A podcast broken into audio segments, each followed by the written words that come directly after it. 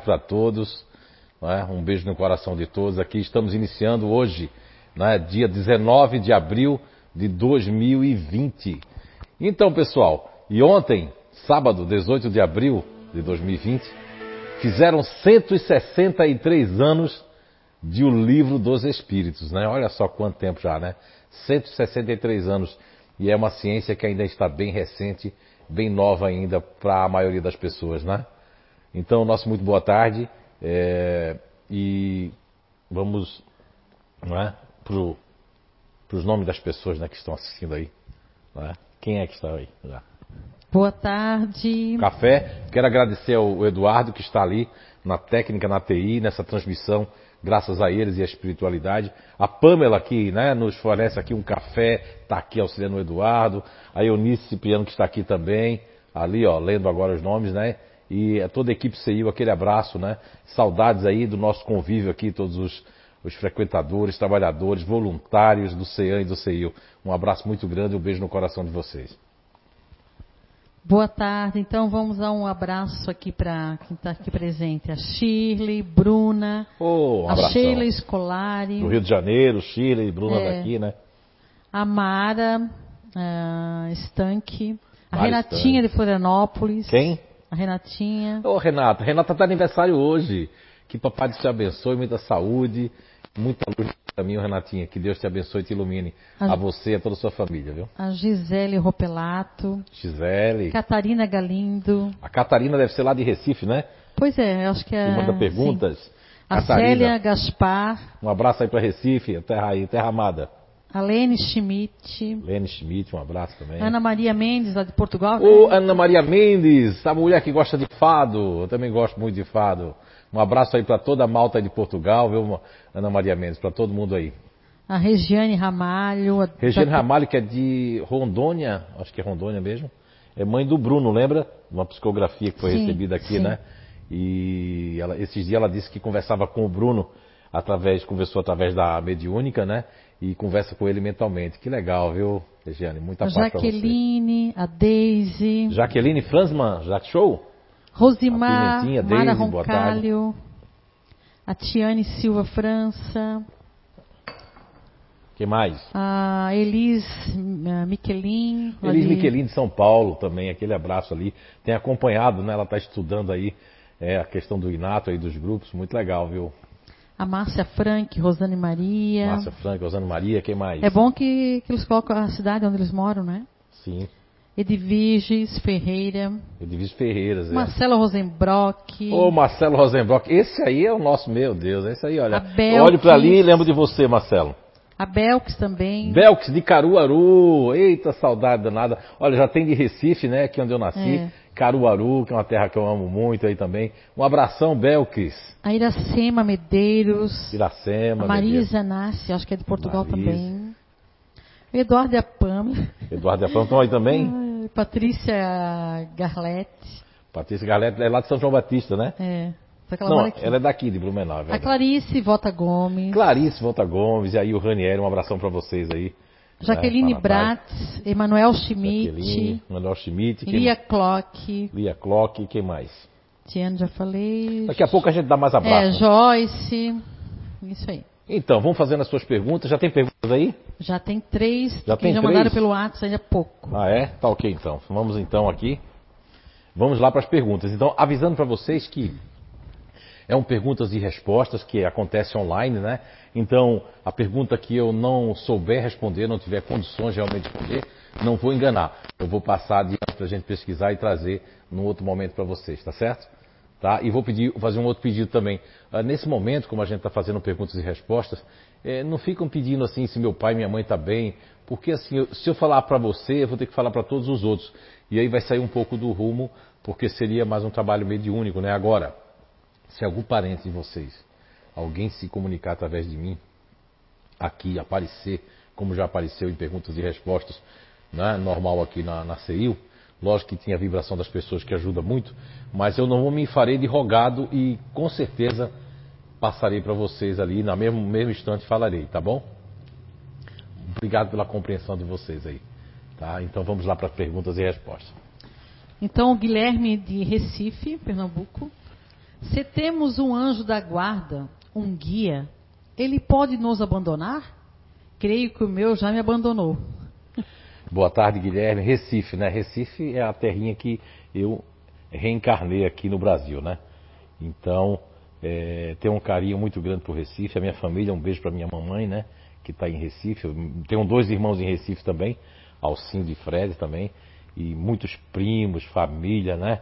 Tem tantos primos, inclusive desencarnou um primo nosso hoje de manhã, né? O Raminho também, que ele vai ser atendido com certeza na espiritualidade, né? Já está vibrando e com certeza vai ser atendido, está sendo atendido. Bem, o Guilherme perguntou sobre anjo da guarda, né? Se o anjo da guarda abandonou ele, é isso? É, se temos um anjo da guarda, um guia, eles podem nos abandonar? Creio que o meu já me abandonou, ele falou. Meu Deus, Guilherme, não, veja bem. Vamos lá então. Olha, Guilherme, a, o, o, anjo da guarda, a palavra anjo, inclusive, anjo da guarda, anjo guardião, guia protetor, né? A palavra anjo é uma palavra que remete ao mensageiro, né? São mensageiros, grandes mensageiros. E a própria Mãe Santíssima recebeu a visita de um anjo, né, como tem na, nos evangelhos. E na questão 489 do Livro dos Espíritos, Allan Kardec, ele começa na 489 perguntando se existe algum espírito, né, que vai ficar dedicado, que, que fique dedicado assim a, pessoa, alguma pessoa encarnada. E a resposta é que sim, um espírito, né? existe sim que é um espírito. E na 490, aí a pergunta de Kardec já é outra, porque pergunta se o, há um espírito assim, tipo um guia. O que, que seria um guia, um espírito anjo guardião? E a resposta já é diferente.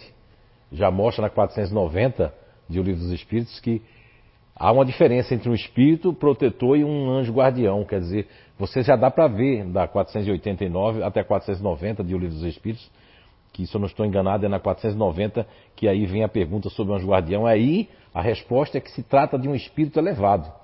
Então é, é bom porque a gente percebe que há uma hierarquia, sabe, Guilherme? Há uma hierarquia dos anjos da guarda, dos espíritos protetores. Agora, essa pergunta que você fez ali, ela mais especificamente está na questão 495, onde Allan Kardec pergunta mais ou menos assim: é, se o, o, o, anjo da guarda pode abandonar o seu protegido, né?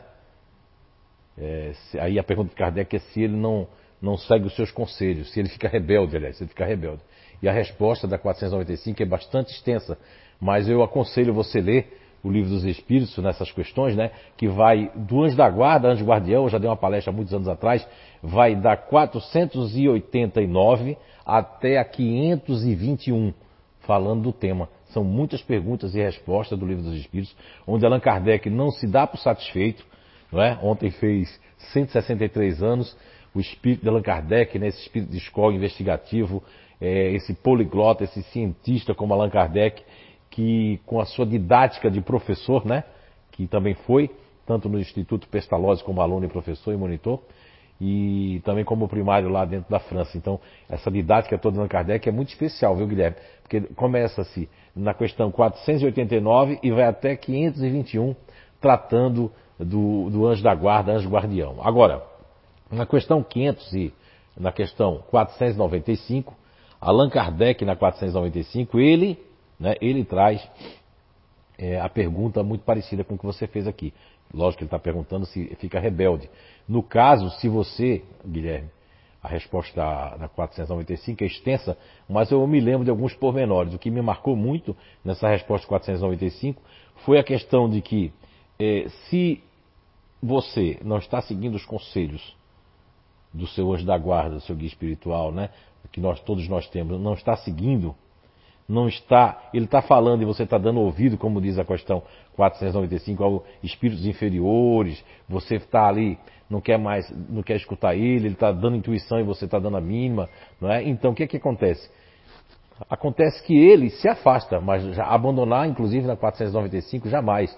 Eu acho muito bonito que na 495 fala que os, olha só que coisa linda, né? Que o anjo da guarda vai para o cárcere, para o hospital, para onde for que estiver, a pessoa E também da 489 até a 521, né? dá o quê? 23 perguntas, 22 perguntas, eu acredito. Veja só, é muitas perguntas, né? O que se entende é que os, o, o anjo da guarda jamais abandona. E que, e que, Deus, olha só que misericórdia de Deus, né? Por isso que eu acredito é no Deus de perdão, de amor, de misericórdia, não no Deus de castigo, que manda o coronavírus, não o Deus do exército, não, não, não, não. Não é? Eu acredito no Deus, é. Deus, né? Estamos em Deus e Deus está em nós. Agora, Deus coloca, como diz, né? Essas questões do Livro dos Espíritos, de 489 até 521, que Deus coloca um espírito para nos proteger. Agora, o que eu estudei esses anos todos e entendi é que existe uma hierarquia. Não é? Existe uma hierarquia. Lá pela, lá pela 507, ou é 505, eu não tenho certeza, mas é bom vocês lerem.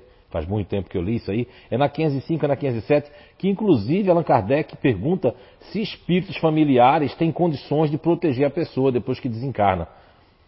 Olha só, se esses espíritos estão num patamar elevado espiritual, eles têm sim, até filhos. Tem crianças que desencarnam, houve um caso há muitos anos atrás com uma criança com 5 anos, ele é que estava protegendo o, o, o, pai e a mãe.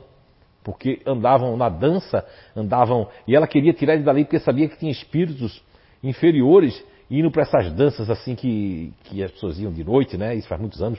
E, e o espírito na mesa mediúnica foi dito que esse espírito 5 anos de criança que tinha desencarnado com meningite, ele é que estava protegendo o pai e a mãe, para você ter uma ideia.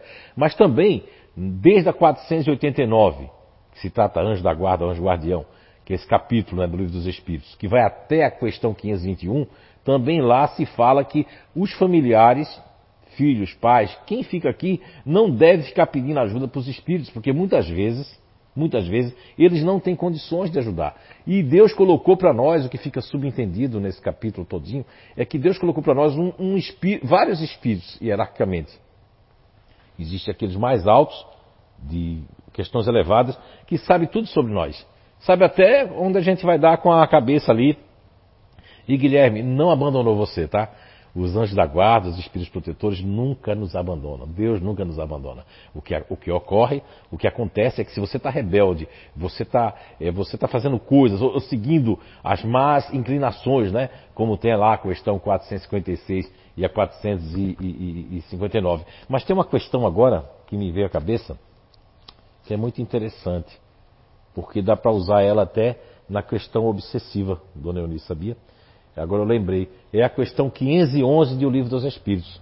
Que na questão 511 do Livro dos Espíritos, Allan Kardec pergunta o contrário, pergunta se um espírito mal, se um mau espírito pode acompanhar-nos do berço até o desencarne nos perturbando, né? E a resposta não me lembro totalmente, né?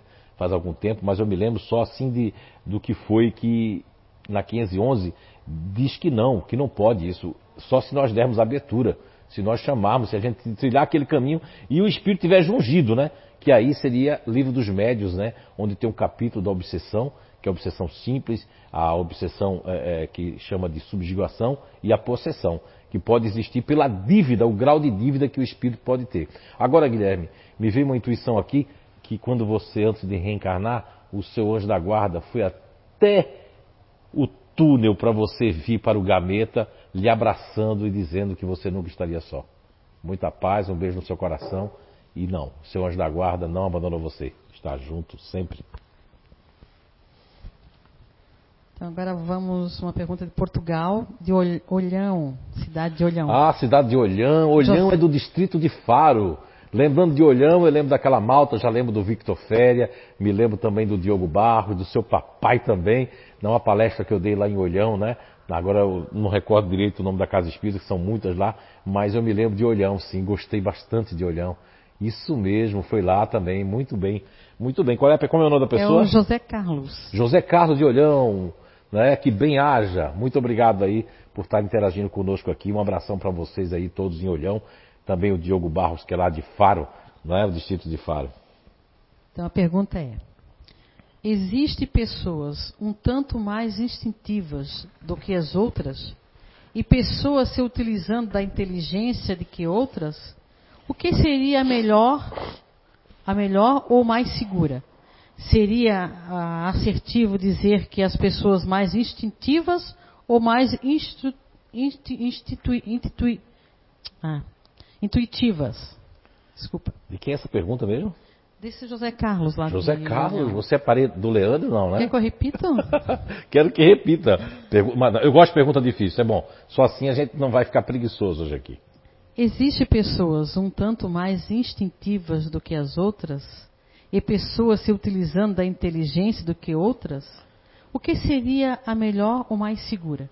Seria assertivo dizer que as pessoas mais instintivas ou as mais intuitivas? Ok. A gente pode mandar uns abraços antes ali? Opa. Para poder, estou te enganando, viu, senhor José Carlos? Não, estou enganado. Espera um bocadinho, um bocadinho. Eu vou começar de baixo para cima, então. Salete. Salete, dona, dona Salete. Salete que é da casa, seu Osvaldo. Osvaldo. Beatriz, Círia Cardoso. Ô, Beatriz, Maria Roper. Ana Luísa Verbe. Ana Luísa Verbe. Rosângela Walter. Marlene Andrade. Marlene Andrade. Osvaldo Bis. Osvaldo Joana.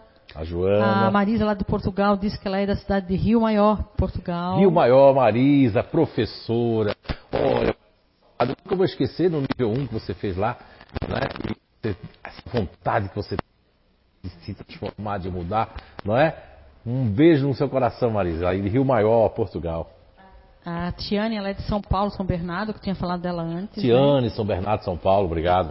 Aí está o Paulo Santos, a Gláucia, Denise, já tenho Paulo falado, Santos, Suelimi, Adriana Lobo, Adriana Lobo, Marina, Viviane, Marina, Isolete, Sandra, nossa Sandra. Sandra Item? Não, nossa Sandra. Ah, dona Sandra Yara. Sandra Yara.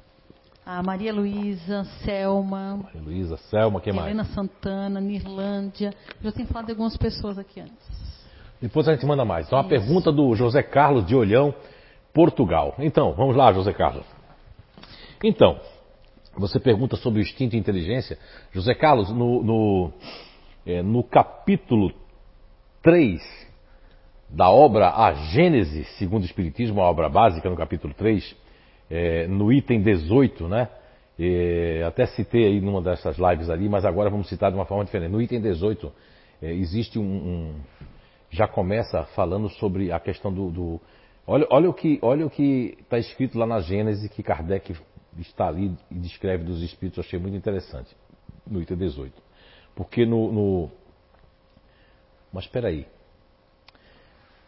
Mas no capítulo 3, né, no, no Bem e o Mal, né, o capítulo 3, o Bem e o Mal, é, no item 11, Allan Kardec também faz uma pergunta sobre a questão do instinto e da inteligência.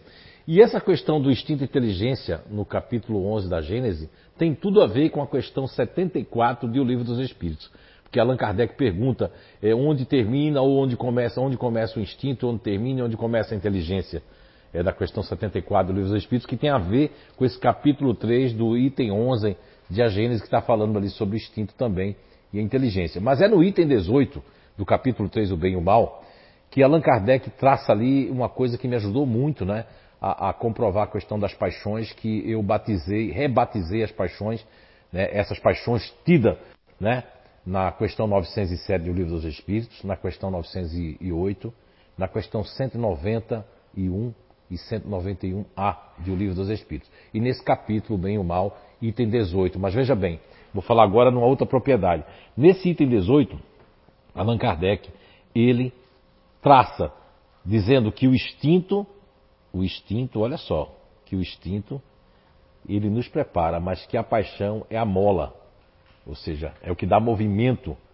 Não é? Então o instinto é uma inteligência e a paixões que, no caso, é o princípio elementar natural, que eu rebatizei com esse nome, que todos nós temos, então, esse princípio elementar natural, ele é um tipo de inteligência que dá a persona, que dá o comportamento, a personalidade, as questões cognitivas da alma dentro do subconsciente de cada um. Veja bem, dentro do subconsciente, nosso, nosso consciente é o dia a dia, que está ligado ao instinto. Porque o instinto, como diz da questão 71 até a questão 75 de O Livro dos Espíritos, nos demonstra a espiritualidade, respondendo a Allan Kardec, que o instinto é um tipo de inteligência. Mas no capítulo 3 do item 11, voltando um pouco ao item 11 da Gênese, a Gênese, Allan Kardec ali recebe uma, ele faz uma pergunta, né, na verdade, no item 11, e recebe a resposta, se eu não estou enganado, é do Espírito de Santo Agostinho, do Espírito de, de São Luís também, que fala, né, ali também está ajudando ali nesse, nesse, processo, e a resposta ali é que o, o, o instinto, ele pode ajudar muito o homem, né, e que o instinto independe da inteligência também. Lá na questão 71 até a questão 75 do Livro dos Espíritos, fica claro que, e também nesse capítulo que eu estou falando ali do item 11 de A Gênese, fica claro que um dia o instinto ele vai ficando cada vez com menos, menos, cada vez menos, né, cada vez menos força.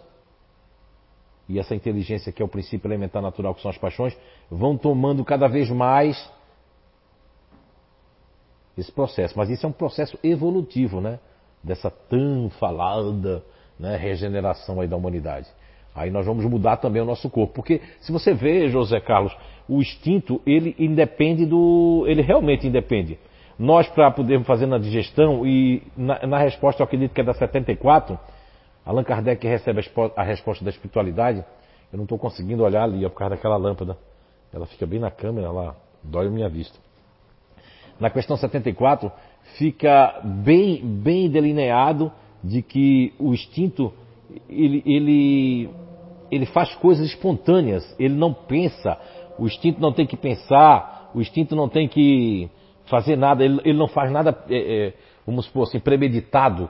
O instinto ele nos salva da preservação da vida. E outra, né? O instinto está ligado ao nosso sistema nervoso central, ao nosso sistema nervoso autônomo, né? Veja, José Carlos, que no sistema nervoso autônomo nós temos o sistema simpático e parasimpático, que funcionam antagonicamente. O que o, quando o simpático, o, o simpático está de uma forma, o outro vem e faz o contrário. É o equilíbrio do instinto humano, né? Que é maravilhoso. Então, o instinto é um tipo de inteligência. E agora você perguntou sobre a questão intuitiva, né? Olha, é, você está um pouco assim num processo meio que que está no caminho certo. O que acontece é o seguinte: aí precisa estudar o PEN o princípio elementar natural, que são os nomes antigos das paixões.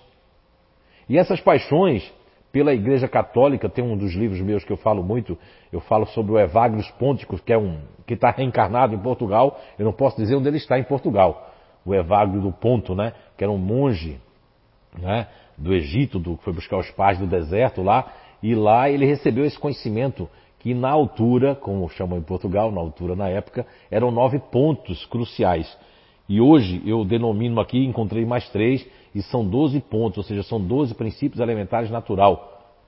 Tá certo? Então, e, e eu também descobri que aquelas pessoas, as personalidades, que são quatro, que estão ligados mais à inteligência ativa, são princípios elementares naturais que são mais da ativa, são mais da suprarrenal, aqui, suprarrenais, ligado mais à parte da fabricação da adrenalina, que inclusive o parasimpático ele trabalha com adrenalina e o simpático trabalha com, com, com outros, né, com outras como o GABA e outros neurotransmissores.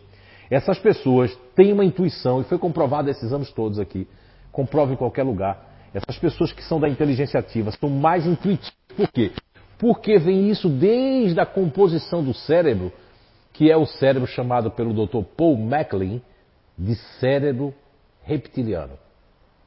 Não essa confusão que faz na internet, é reptiliano, extraterrestre, não. Esse cérebro que está mais ligado ali, e exatamente no hipotálamo, que é, hoje ainda é um mistério a nível de ciência e dos cientistas, a questão do hipotálamo, que é essa fábrica de emoções, mas também ela está muito ligado, que foi o primeiro cérebro. Então, o tálamo, o hipotálamo tem uma ligação muito forte com a amígdala cerebral, que é de correr, lutar, de sentir ansiedade. Então, esse é o fenômeno do instinto, do qual estamos falando a espiritualidade na questão 71, 72, 73, 74, 75 e na Gênese, no capítulo Bem e Mal, capítulo 3 da Gênese, né, segundo o Espiritismo, onde ali o item 11, que tem as questões que Allan Kardec faz e as respostas nos demonstram que o instinto ele é autônomo e nós temos aqui um sistema nervoso central autônomo. Dentro desse sistema nervoso central temos a, o sistema nervoso central autônomo e temos inclusive essas duas forças que é o sistema simpático e parasimpático. Imagine você que essa fábrica da adrenalina, então quando, veja bem, a resposta é chamado isso na ciência do que estuda o corpo humano, José Carlos, o nome disso se chama arco reflexo. Existe o arco reflexo simples e o arco reflexo composto. No arco reflexo simples é quando nós recebemos a informação externa, ou seja, olha só, o nosso intelecto não consegue pensar, porque nós não esperávamos, mas o instinto consegue. É isso que diz a questão também lá 71, 72, 73, 74 e 75 de O Livro dos Espíritos. Que nesse arco reflexo, que é um estudo né, né, do, do, do, corpo humano, quando nós vamos é, tocar numa xícara quente ou numa coisa, o instinto já vê que está quente, já ó, até essa, até essa informação chegar aqui, ó, ela percorre os glândulos, percorre todo um sistema de informação para chegar ao cérebro. O instinto já se preveniu antes. O contrário já é diferente. É quando eu penso que eu não devo pular de uma ponte porque eu vou me machucar. Aí eu estou premeditado. Se eu me suicidar ou se eu pensar numa coisa ruim fazer com alguém, aí é a qual inteligência que nessas questões do livro dos Espíritos que eu citei, que vai da 71 a 75 do livro dos Espíritos, nos mostra que a inteligência pode fazer a gente errar, porque a gente tem que decidir. Por isso que lá o capítulo da Gênesis se chama o bem e o mal e tem lá uma estrutura falando exatamente do instinto e da inteligência no item 11, que nos traz o seguinte: que com a inteligência da razão, nós decidimos entre o bem e o mal. E com a inteligência do instinto, nós preservamos a nossa vida e temos muita intuição. As pessoas ativas, que são quatro grupos que eu nominei, ativos da inteligência ativa, eles têm uma intuição maior do que os demais. Porque aí, não que os outros não tenham, mas o racional, as pessoas que estão dentro do racional, vai ter menos intuição. Por quê? Porque tem que pensar em tudo, tem que ter lógica, então eu já não tenho aquele contato com a intuição. Mas eu tenho outras coisas que os ativos não têm, não tem ninguém melhor que ninguém. Já os quatro que fazem parte do emocional, José Carlos, eles têm um outro tipo de intuição, que se chama, já não é intuição, é uma percepção do estado emocional das pessoas, do que é certo, do que é errado, eu não faria isso, não é? Da imitação, do molde e etc. Espero ter respondido, sim. Existe sim, o instinto ele traz mais intuição para as pessoas do que as pessoas que estão mais fora do, do setor instintivo. Veja bem, a natureza fez com que nas reencarnações né, a lógica da, da, da, reencarnação, como falamos na outra live, né, que são as questões ali 72, 73, 74, 75, aliás, as questões, é, é, é, é as questões 172 e, e, por aí, e a 132 que fala da reencarnação, o objetivo da, da reencarnação, nós vamos encontrar que o princípio elementar natural, esses 12 princípios, traz muita lógica, porque imagine você que nessa encarnação, nesta presente existência, você está nos ativos, por exemplo, Zé Carlos, é uma suposição. E você tem essa intuição, enquanto sua esposa, ou sua filha, ou seu filho, ou seu vizinho, ou seu pai estão no racional, porque agora eles estão, têm que ser racionais. E eles já não têm que ter contato com a intuição, tem que ter contato mais com a razão, porque na época, na altura que foram contato com a intuição, não recebiam as intuições e agora tem que passar para essa área da razão. E vice-versa, os emocionais têm que passar pelos emocionais. Espero ter respondido Tá? Um abraço aí a todos de Olhão, Portugal. E aí o Diogo Faro em, em, em Faro. A, a, a, Maria também lá de Olhão. Agora lembrei da Maria, né? O Vitor Féria, que também que está Lulé. Um abraço para todos aí, né? O papai também do Diogo Barros, né? Tá certo? Ok? Um abraço. Quem mais? Estamos aí? Próxima pergunta, você quer?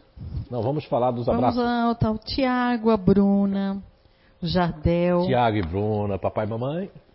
A Nilma, Jardel. a Lore. Quem? A Nilma. A Nilma, a Lore, a, a Gladys, Gladys, a Cirlei, a uma outra Sandra aqui que eu agora não sei o sobrenome dela. A Sandra Oliveira. Sandra Oliveira. Lucimar, Alessandro, Lucimar. Rosângela, Ingrid. Ingrid. Tubarão, a Ingrid Tubarão? Não, é a Ingrid Schir, é, Schultz. A Ingrid Schultz também, um abraço também. Vamos ver. Uma próxima pergunta, então. A Marlene Andrade já falei, né? Senão ela vai ficar brabinha. Já falou, Marlene Andrade.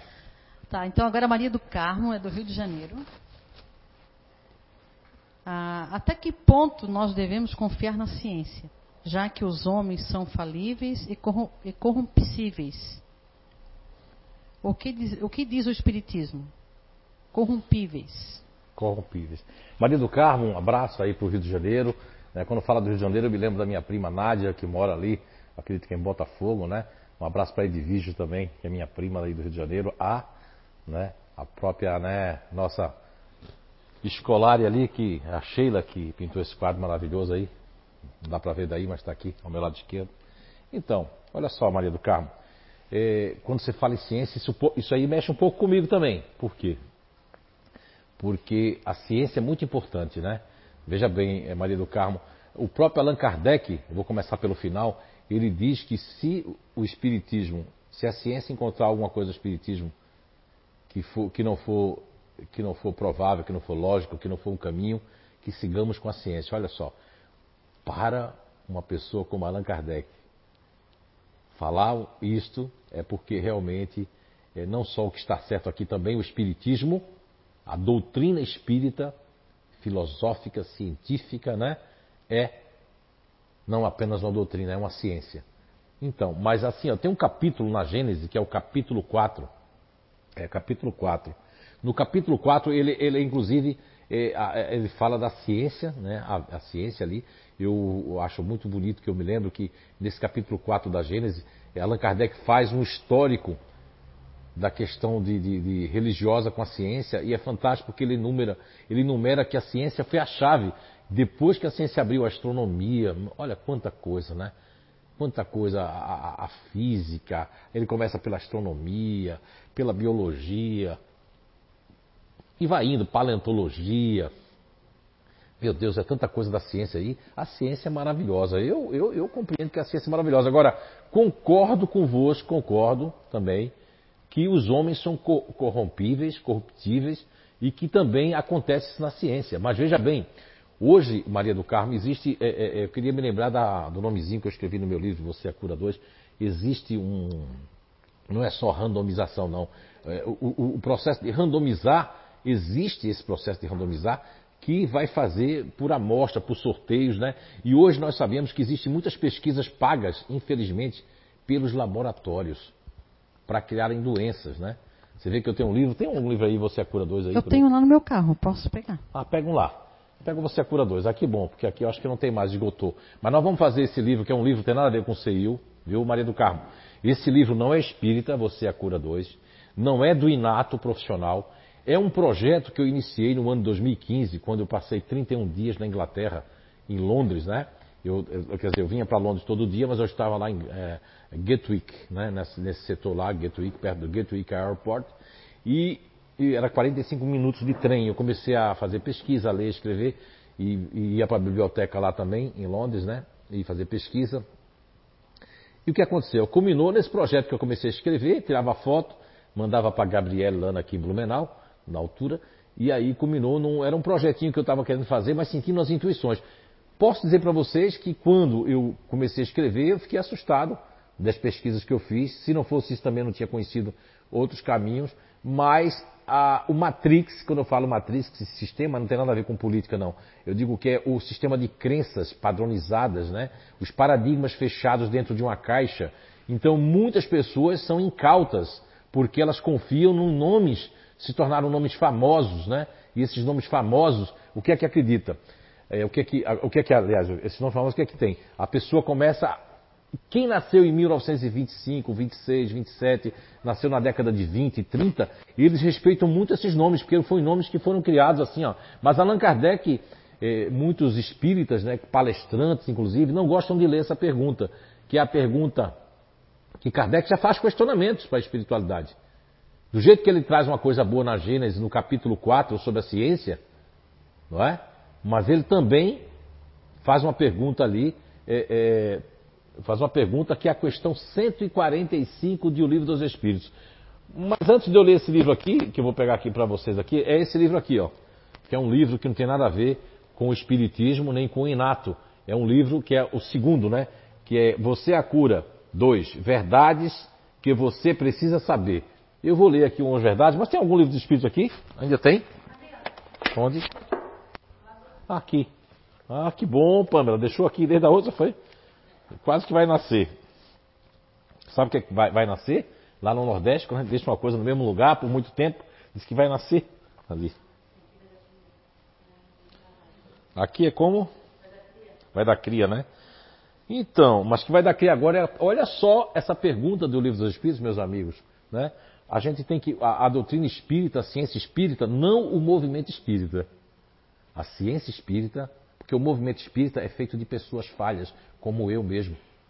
Pessoas que cometem, como você falou aí, Maria do Carmo, do Rio de Janeiro, só sua pergunta. Os homens são falhos, inclusive eu me coloco também.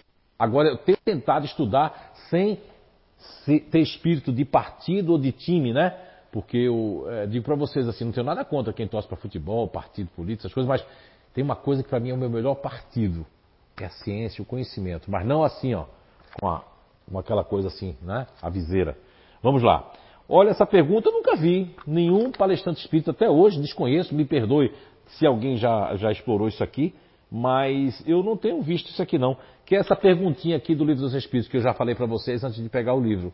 Eu só queria, porque como eu não me lembro dela na íntegra, né? Eu sei que Allan Kardec aqui, antes de olhar, ele pergunta na 145 sobre a ciência da psicologia.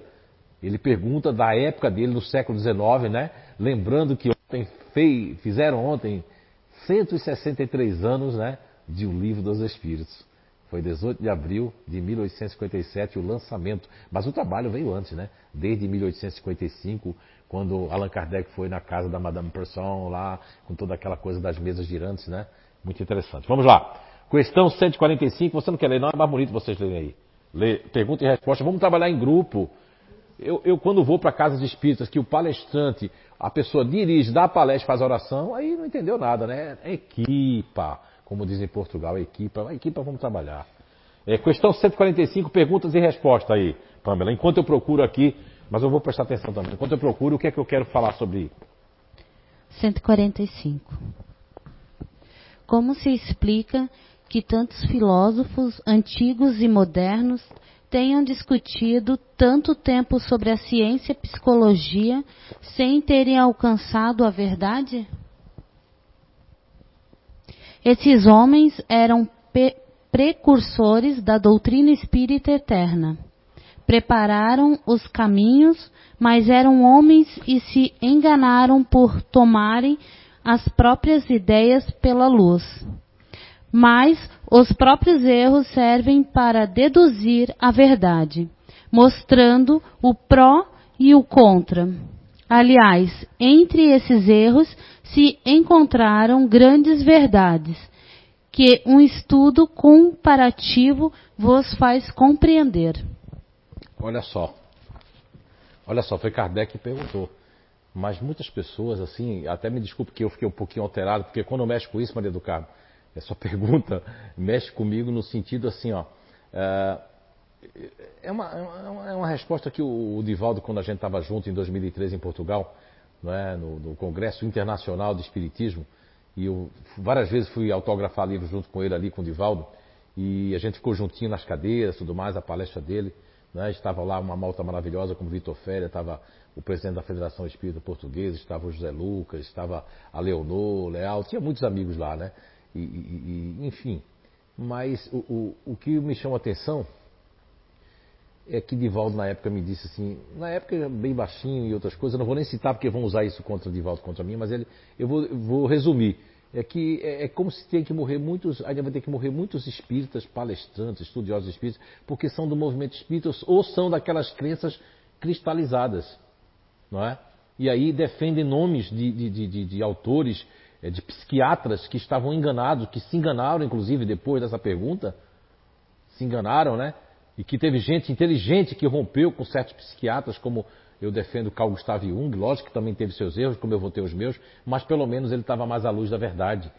Não é porque Carl Gustav Jung teve encontros com o Espiritismo, não é porque ele rompeu com o Sr. Freud, não.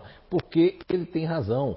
Porque aqui diz ali, ó, na resposta da questão 145 que a Pamela leu, que eles querem trazer a luz da sua personalidade, da sua razão. Não é? Maria do Carmo, do Rio de Janeiro. Então eu vou agora pegar aqui, deixa eu ver se eu lembro onde é que eu escrevi aqui. Acho que é a página 52, por aí, deixa eu ver. Opa! 57, deixa eu ver se é. Ah, achei. 56, não é nem 52, nem. 56 aqui, ó, desse livro aqui, Você é a Cura 2, é um livro que é um projeto, repito para você que, que entrou agora, não é? Ele inclusive tem em, em, inglês, tem em espanhol, né? Esse livro aqui, ah não, acho que só tem em inglês esse. Espanhol tem o Você a Cura 1, que tem espanhol e inglês. Veja bem, na página 56 desse livro aqui, Você a Cura, Verdade Você Precisa Saber, é, tem aqui um quadro que eu tirei, né? Eu tirei do, do, do, livro TDAH Crianças que se desafiam, na página 99. Fala assim, ó, é o Alan Francis. Eu tenho outras entrevistas dele aqui, do Alan Francis. Para quem não sabe, o Alan Francis, ó, tem aqui, Alan Francis, considerado pelo New York Times o mais poderoso psiquiatra da América, diz: Criamos um sistema de diagnóstico que transforma problemas cotidianos, cotidianos e normais da vida em transtornos mentais. Transtornos mentais. É absurdo. Ó, Alan Francis, considerado pelo New York Times o mais poderoso psiquiatra da América, diz: Criamos um sistema de diagnósticos que transforma problemas cotidianos e normais da vida em transtornos mentais. É absurdo. É ele que diz aqui, ó. Tem a foto dele, mas eu tenho uma coisa mais contundente aqui, ó. Que é a questão do DSM. Quem sabe o que é o DSM? O DSM é como se fosse a Bíblia da psiquiatria. E o Alan Francis já foi presidente do grupo de trabalho que constituiu o DSM 4. Vamos lá. Nos Estados Unidos, as enfermidades psíquicas são definidas no catálogo DSM, Diagnostic and Statistical Manual of Mental Disorders, ou seja, em português, Manual Diagnóstico e Estatístico de Transtornos Mentais, que é utilizado em todo o mundo como base para o diagnóstico para transtornos psíquicos. É, em cada nova edição desse manual surgem novas doenças. A versão atual do DSM-5 foi revisada por psiquiatras e psicólogos com o objetivo de melhorar os critérios do diagnóstico.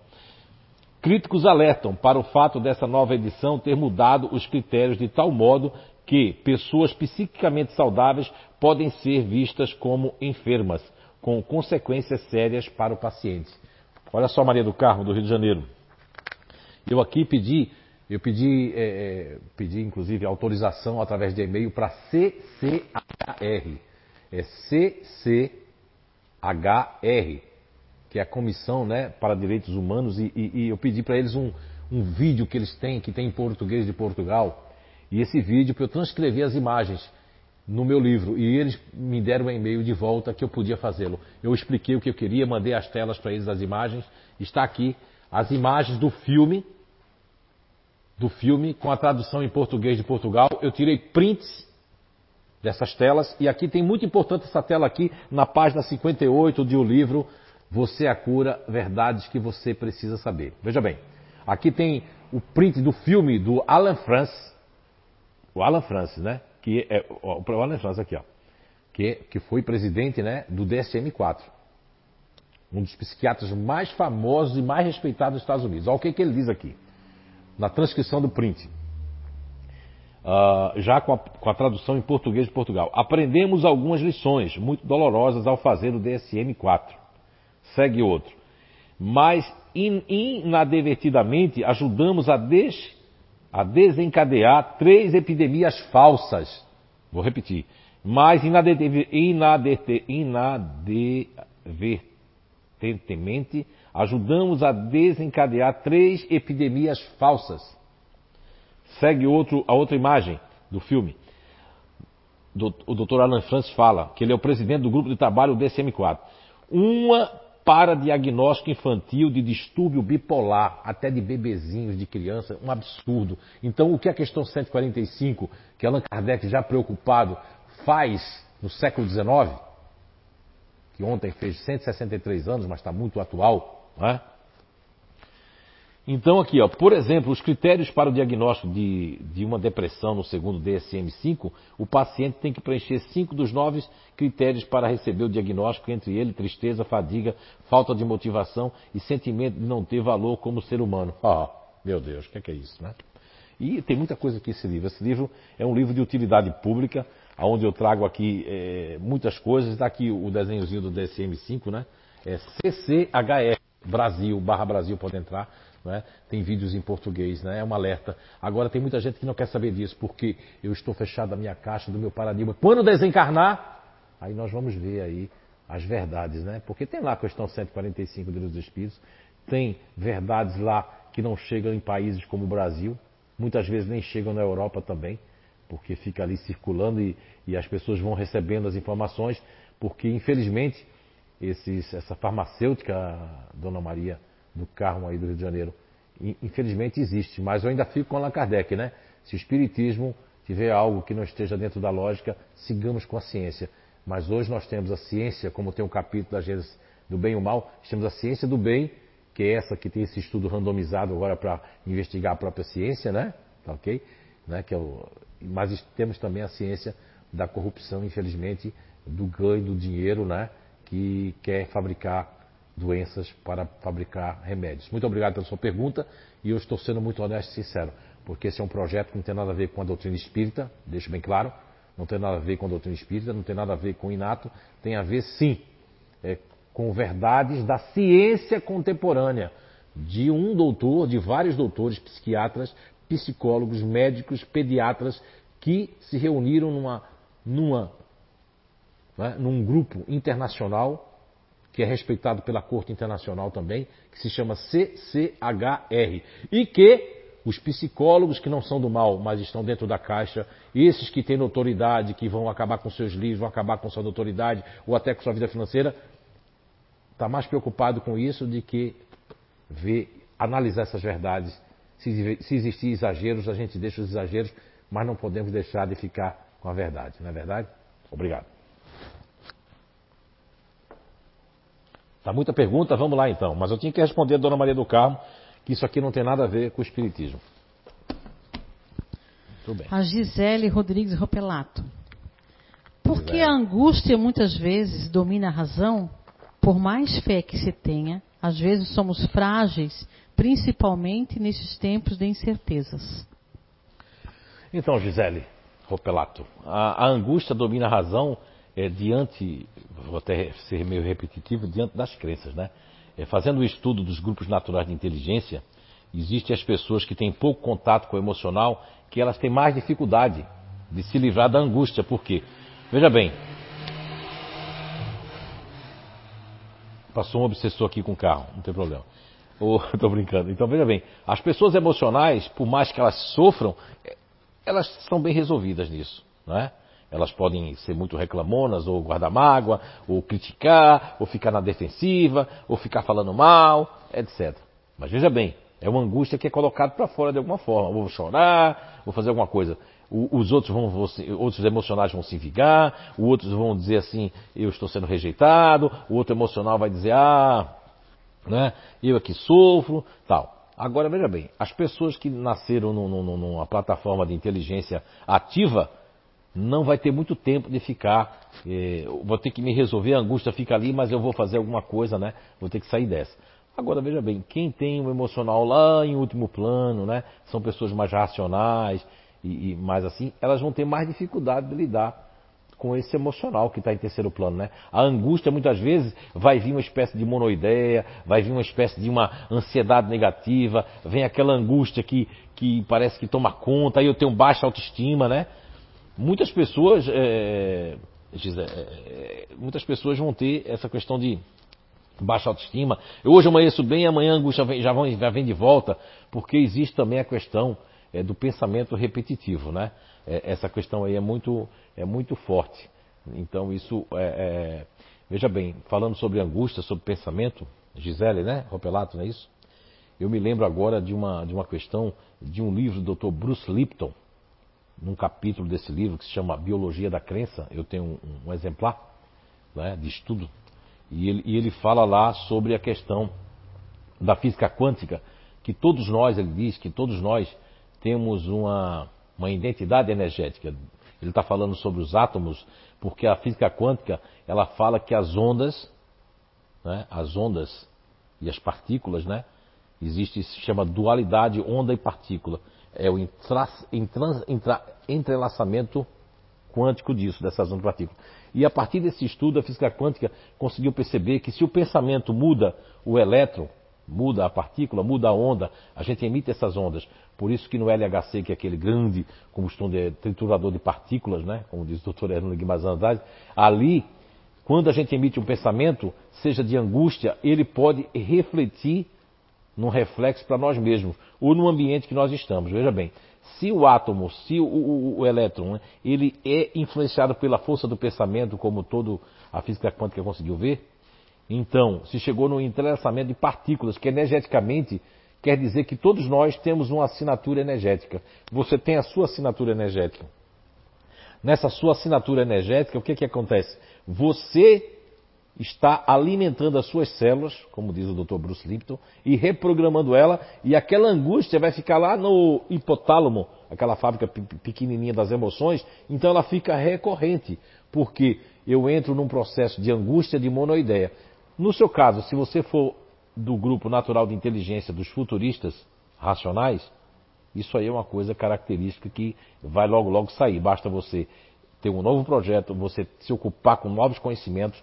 Nessa, nesse período, existe todos os grupos naturais de inteligência, sejam os ativos, a inteligência ativa, a inteligência racional ou a inteligência emocional, estão passando por um processo muito profundo, todos nós, né? porque ninguém está esperando esse isolamento. E quem está fora do isolamento está exausto porque fica querendo ficar em casa, que os outros estão em casa, então é uma roda que nós já estávamos acostumados. Daí nós temos que tirar lições. O que é que eu, eu digo para você da angústia? A angústia, ela pode ser recorrente, mas eu posso combatê-la ou com uma distração, ou, ou, ou, ocupando meu corpo, e a saúde física, porque é muito importante, né? No livro dos Espíritos, né? E também no Evangelho segundo o Espiritismo, tra traz a, a, a, a advertência que para a gente cuidar do corpo e do espírito, né? Que vai ali da questão ali é, 367, se eu não estou enganado, 369 de O Livro dos Espíritos. É muito interessante porque nós temos que cuidar, e tem um capítulo no Evangelho segundo o Espiritismo, cuidar do corpo e do espírito. Nós temos que cuidar do corpo e do espírito. Porque é a questão 369, se eu não estou enganado, que fala que o, o nosso organismo tem que funcionar igual um instrumento. Se o instrumento vai mal, o espírito, a alma, também vai mal dentro desse instrumento. Espero que tenha respondido, Gisele. Mas há essa questão da assinatura energética, né? Eu vou ter uma palestra que estão me pedindo para falar sobre a força dos pensamentos, de cérebro, e espero que vai ser no mês de maio ali, né? Dia 3. Dia 3 de maio vai ter uma palestra com esse título ali. Eu vou estar falando mais sobre isso de uma forma como eu nunca falei aqui, tá bom? Muita paz, muito obrigado pela pergunta. Ah, essa Karina Galindo, acho que ela já tinha feito essa pergunta outra vez, mas eu vou perguntar se tu já respondeu, tu já.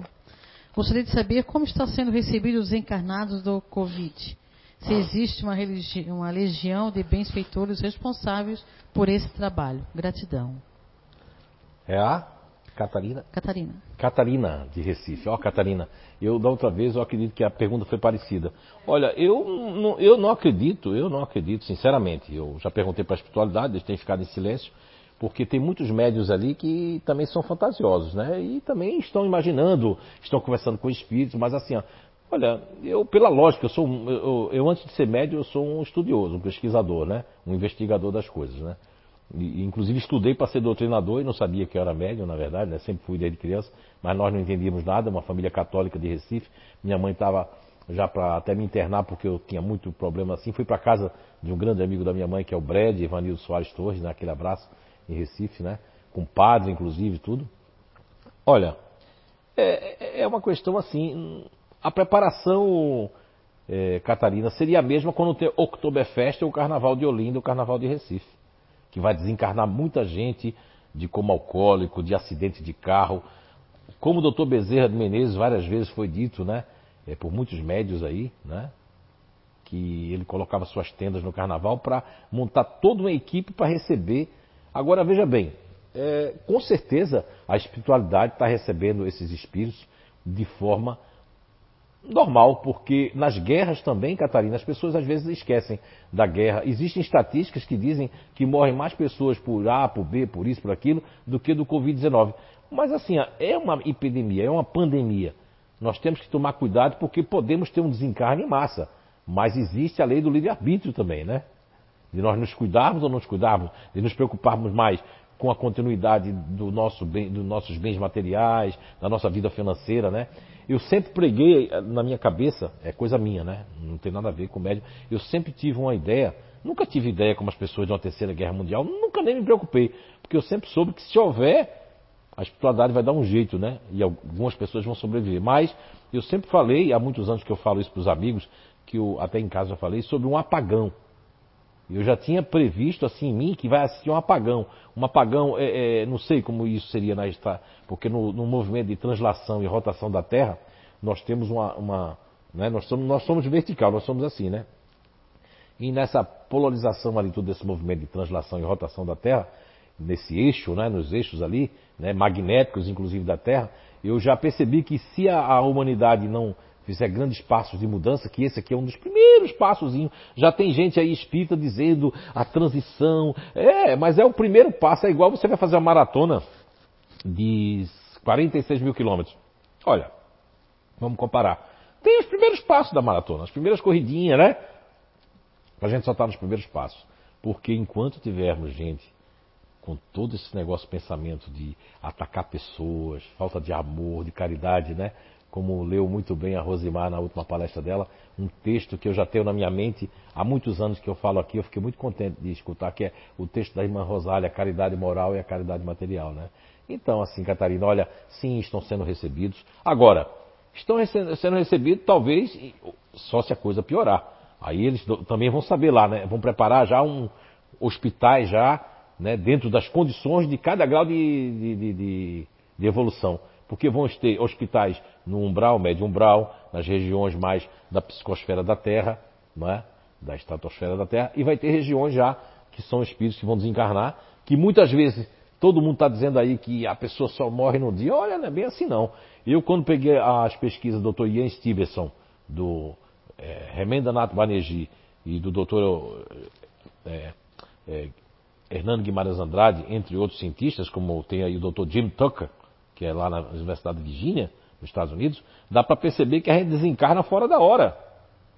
E o suicida, acha que ele, ah, tirando o suicida todo mundo vai morrer só no dia? Não. Vai estudar você que está habitolado a receber essas informações e não pesquisar. Olha, Catarina, a doutrina espírita é uma doutrina de ciência educadora. Nós temos que buscar. Se a gente ficar só com aquelas perguntinhas, só com aquelas palestras ali, nós vamos também só saber aquilo. Como tem espíritos que estão agora se comunicando com os médicos, que eles só sabem até ali, eles não sabem até ali. É como se a pessoa que está lá no, no, no, topo do morro, da montanha, ela está vendo tudo. Esse aqui só está vendo daqui para lá.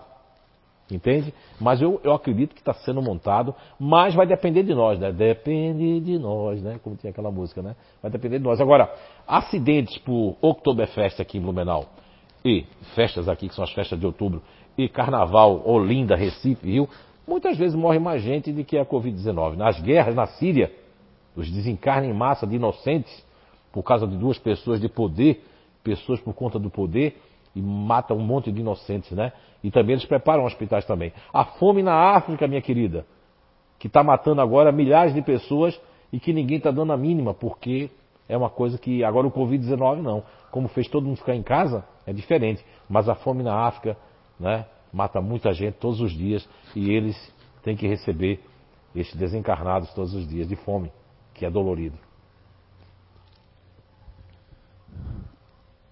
É, Muito falou, bem. O que tu falou agora já tem um pouco a ver com o que é a pergunta dessa moça aqui, mas eu vou perguntar, assim, acho que já deu para explicar um pouquinho. A, a, a é? Tiane, é? da Silva França. A possibilidade de sabermos onde se encontra uma pessoa que já desencarnou falar onde está. Falar onde está. No meu, no meu, uh, no meu caso, me falaram que estava em uma colônia espiritual chamada Colônia das Flores. E quando fui pesquisar, essa colônia seria para desencarnado de pessoas que são acolhidas, que teve câncer. E a pessoa que eu conheço veio desencarnar com câncer. Será que realmente eu consegui saber onde ela estava? Estava a pessoa?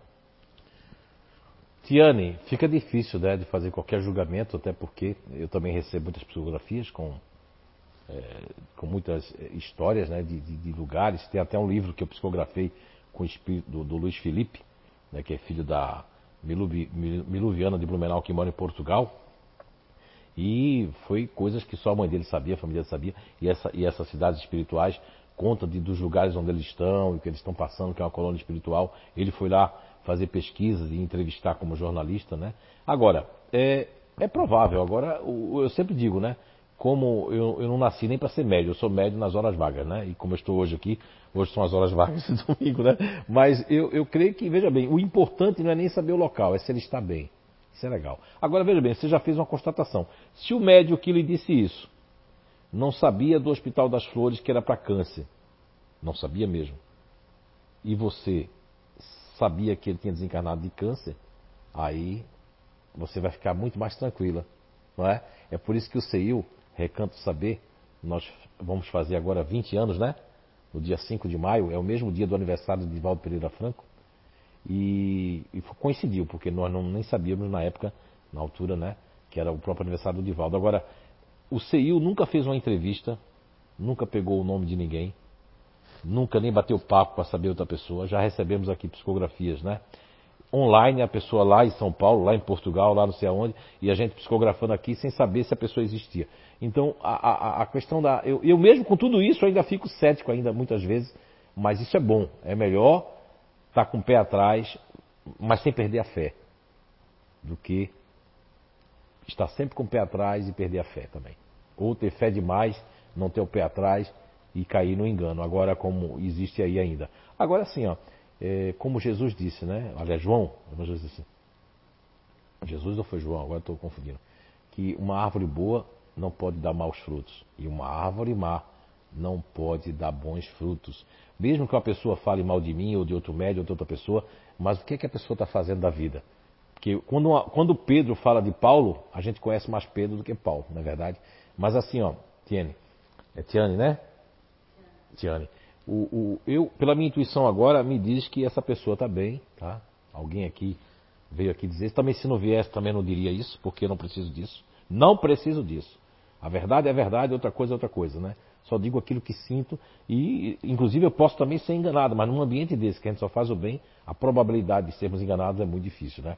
Porque depende do que você faz. Agora, estão dizendo aqui que ele está muito bem, né? E que assim, olha, Tiane, eu já acompanhei muitos desencarnes de, de, de, câncer aqui em Blumenau, em outros lugares, espíritos, depois voltar e dizer e tal. O que eu percebo é que depende de cada um. Tem pessoas que, como estava a matéria e estava muito cansado, e ele desencarna, não tem mais a matéria, mas a sua psique, a sua psique está cansada também. Eu creio que esses hospitais, conforme nós vamos mudando, e o instinto, né, como diz a questão 71 a 75 que eu falei hoje, que é o instinto e a inteligência, quanto mais o instinto, como diz lá a, a Gênese, né, no capítulo 3, no item 11, que o instinto ele vai perdendo as suas forças, mas nunca vai ser nocivo, nunca. Então, assim também nós, as colônias espirituais vão mudar, os hospitais espirituais vão mudar, porque não vão necessitar dessas, como existem muitos livros de André Luiz, que é um livros fantásticos, né, pela psicografia de Francisco Canto Xavier, Chico Xavier, que nos fala que tem lugares que tem até que servir caldos as pessoas sentem fome. Isso tudo está dentro da cabeça do espírito, porque na verdade o espírito sem o corpo ele não vai sentir as coisas que sentem. Mas, por exemplo, o meu primo desencarnou hoje. Raminho, que Deus o tenha, que Deus abençoe ele. Mas assim, ó, ele desencarnou. Mas tem toda uma preparação para desligar, desligar os, os fluidos vitais. E ainda tem outra coisa que eu, como pesquisador, isso mexeu muito comigo, Vutiane, que é essa questão assim.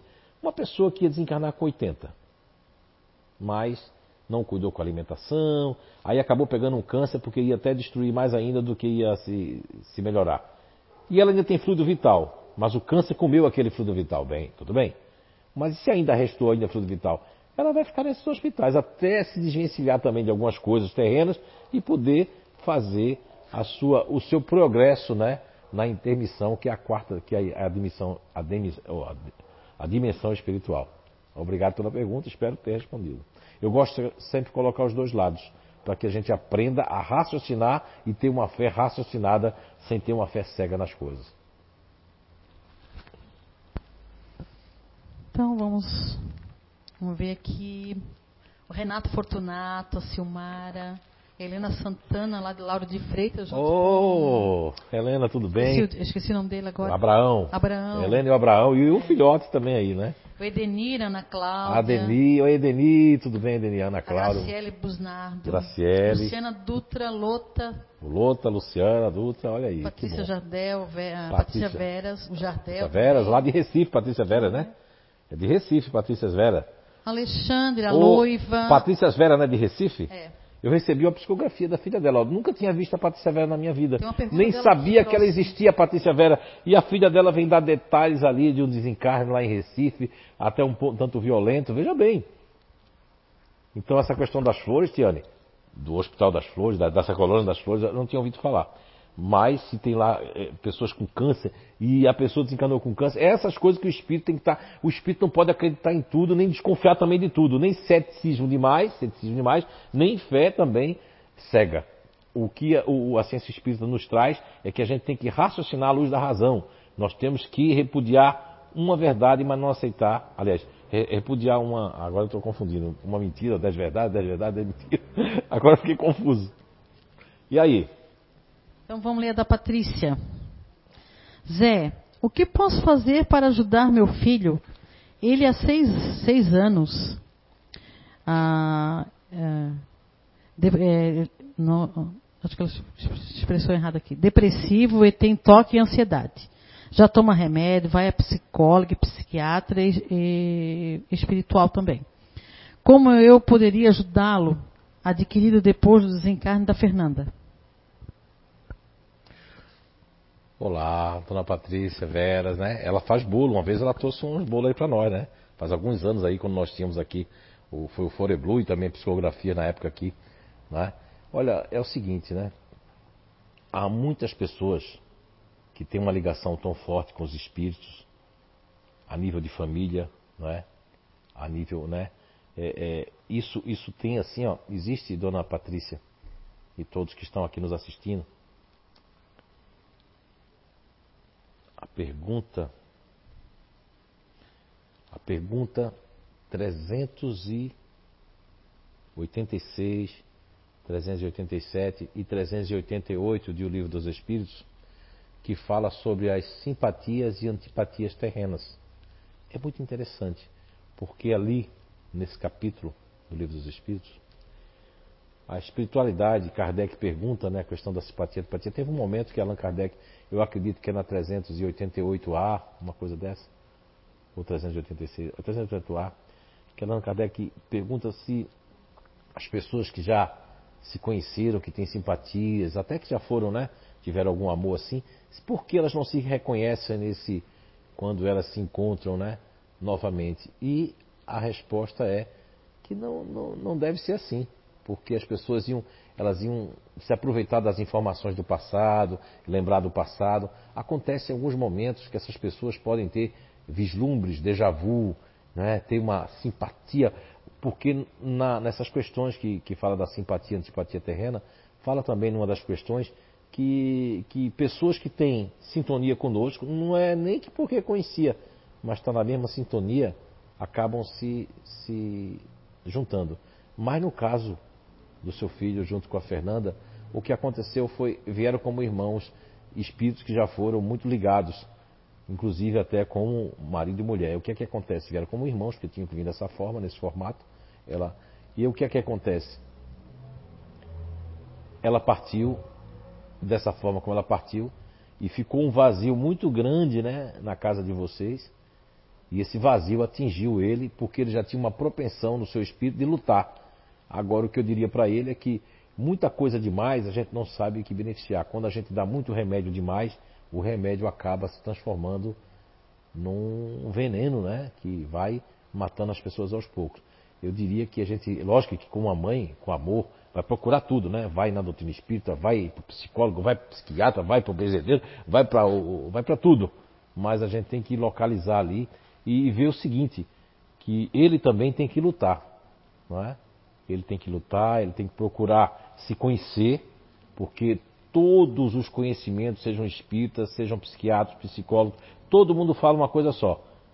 E eu digo que é um privilégio muito grande do CEIU e da CEAM, e plantando isso na CEA lá em Portugal, em outros lugares, que é o autoconhecimento vindo das pessoas, né? desse, desse entrelaçamento quântico das partículas das ondas que todos nós temos, que é a nossa assinatura energética, vindo agora esse conhecimento para que as pessoas realmente, de fato, possam se ajudar e se compreender.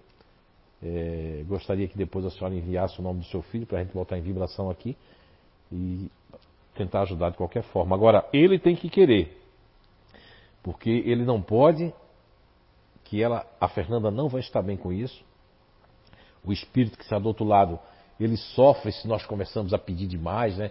Começamos a, a chamar demais, como tem hoje eu falei no início do perguntas e respostas, né?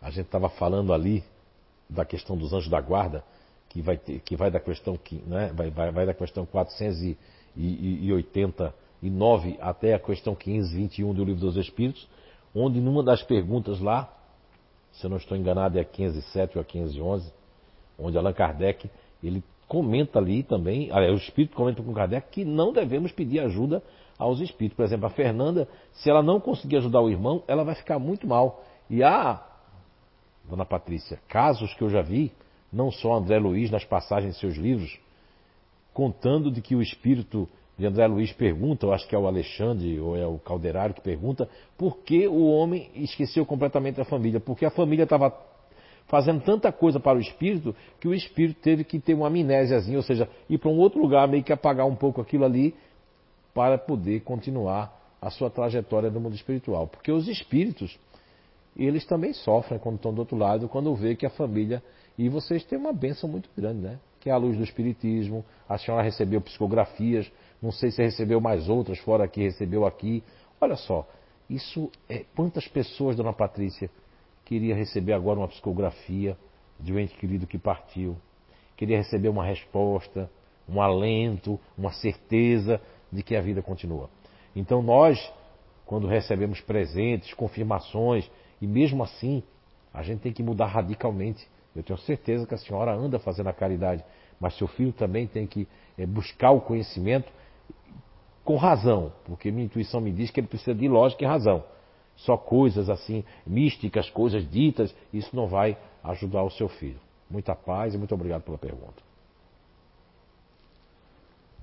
A Helena Santana, ela gostaria de saber quais livros serão vendidos em PDF e se já há uma, previ uma previsão desse projeto.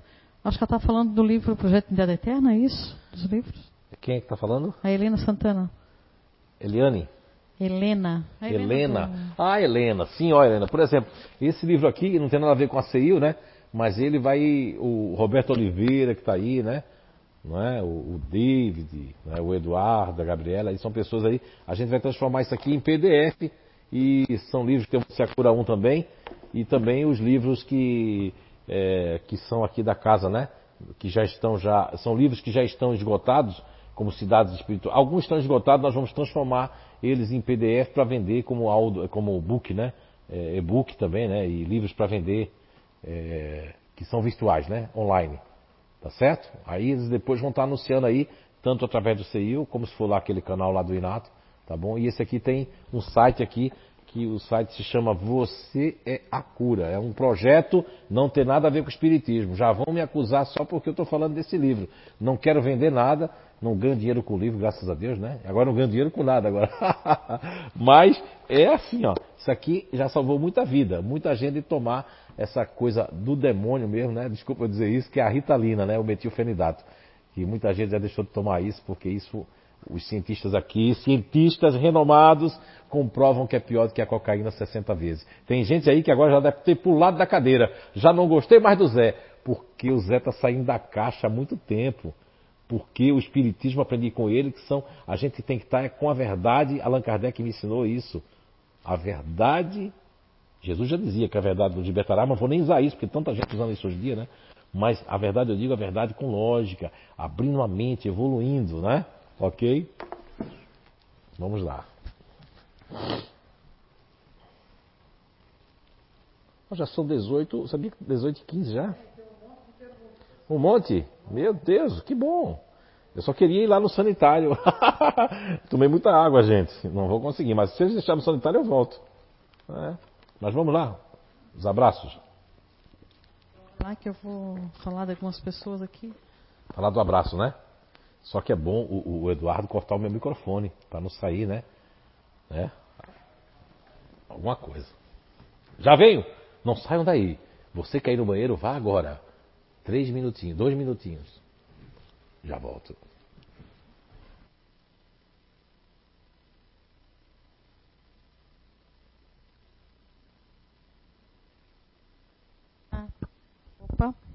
Acho que eu não liguei o microfone aqui. Ah, depois nós temos algumas perguntas aqui. É, nós vamos ver se vai dar para perguntar todas, tá, pessoal?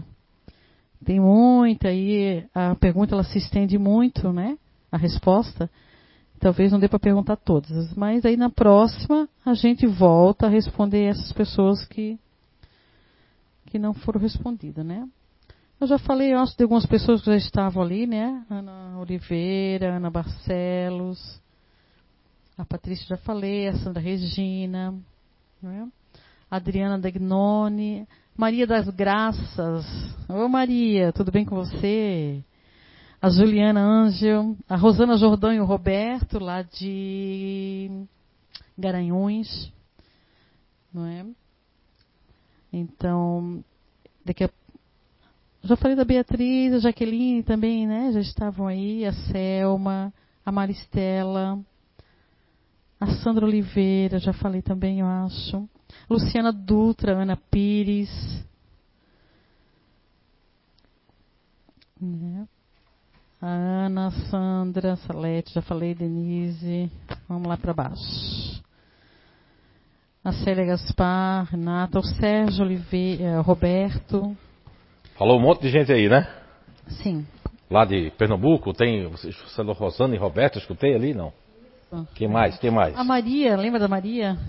Maria das Graças. São Paulo? Não, aquela Maria que trabalhava conosco aqui, que foi embora A pra... Maria, a Maria da Peixeira, eita, do Ceará.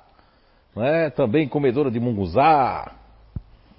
Veio falando munguzá, tô com essa. Ai, deu até água na boca agora. Munguzá é comida de domingo, pelo menos lá em Pernambuco. Domingo de manhã passa aquelas pessoas vendendo munguzá. Agora nem pode, né? Nem pode, porque o, o, esse corona ali é violento mesmo, né? Tirou as pessoas da rua mesmo, até o munguzá. E aí, tem mais perguntas? E aí, pessoal? Então, a gente está aqui no Perguntas e Respostas. Hoje, dia é 20 de abril, não é? Aliás, 19 de abril. É 19? 19. É 19 de abril de 2020. Nesse domingo aqui, né?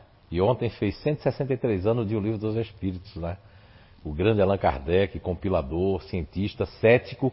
Você vê que Allan Kardec, a gente falava de cepticismo aqui, que a gente tem que ter, né? Agora, existe aquela pessoa que está espírita, que está espiritualista, mas que sai de casa em casa, vai numa casa, fala mal, vai no outro lugar, vai no outro lugar, lugar. Essa pessoa está equivocada, tem algum problema, né? Porque assim, não é. Olha, é muito difícil. Tem um trabalho muito, muito sério, que é o trabalho da doutora Maria Júlia Prieto Pérez, né, que é a, esposa do Dr. Ney Prieto Pérez, que trouxe a regressão de memória para o Brasil. Existem trabalhos de hipno, hipnoterapia muito também, é, muito respeitáveis, mas assim, vejam bem, isso são coisas necessárias para traumas, coisas que a pessoa nessa reencarnação está tendo problemas horríveis, né?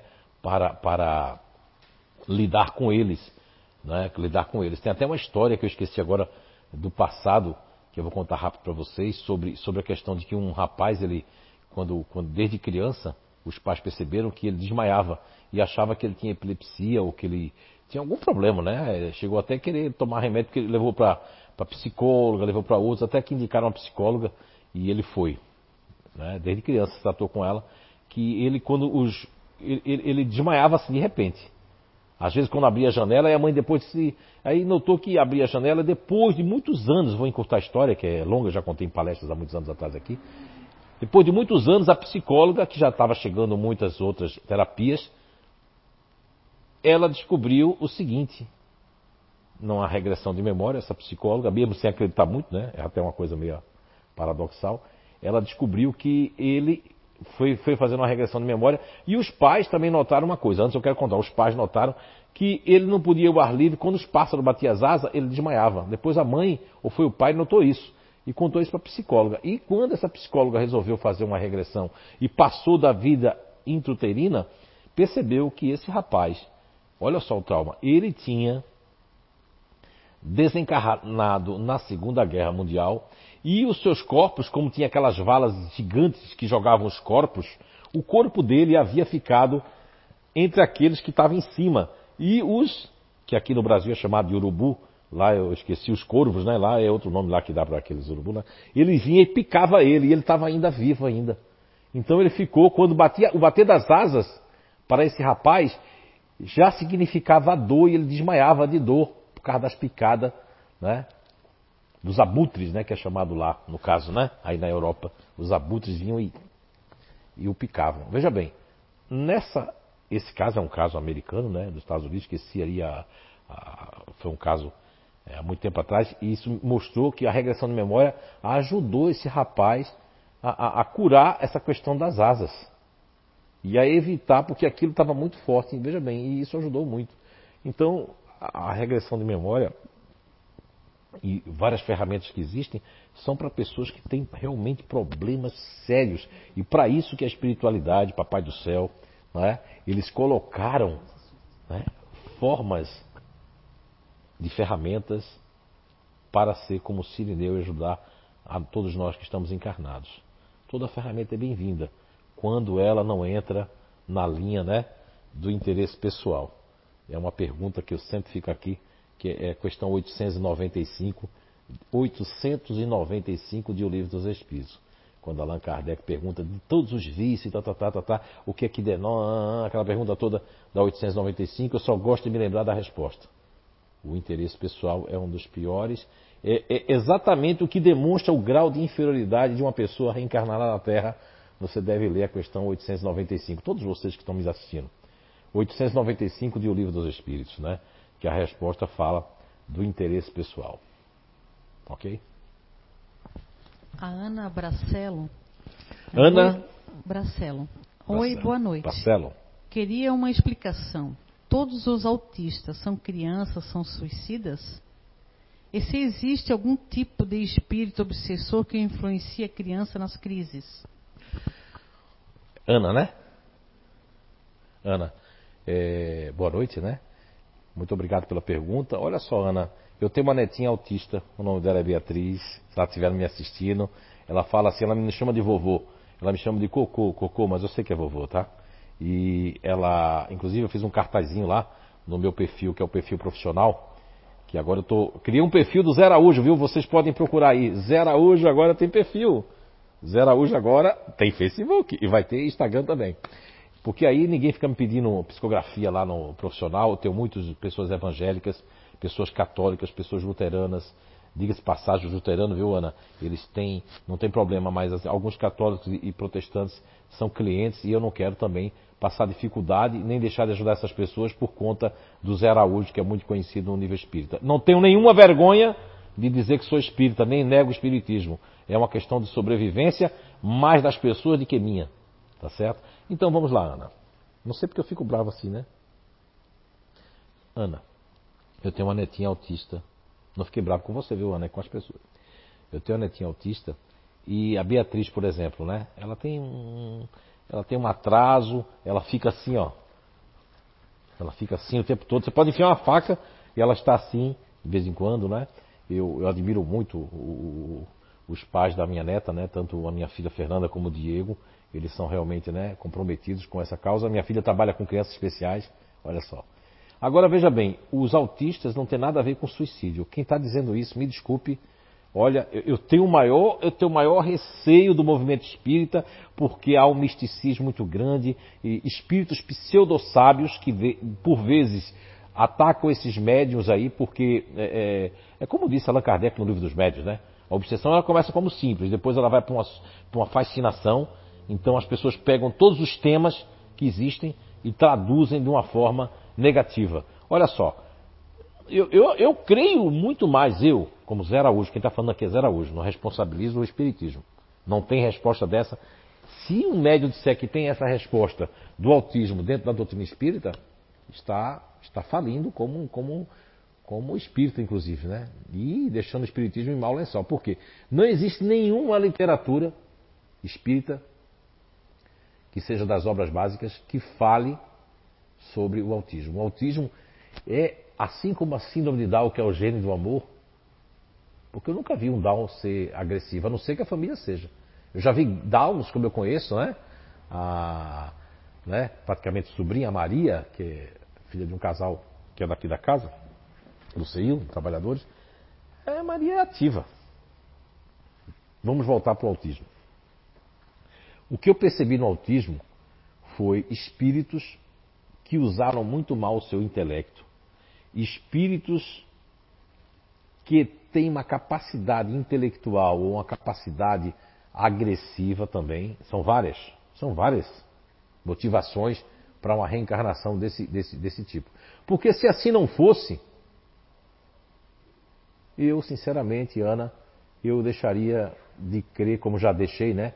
Já fui ateu durante três anos, praticamente. Eu não creia em Deus, porque um Deus que castiga uma criança vir desse jeito e outras crianças normais, não teria sentido a vida, não teria sentido a evolução, né?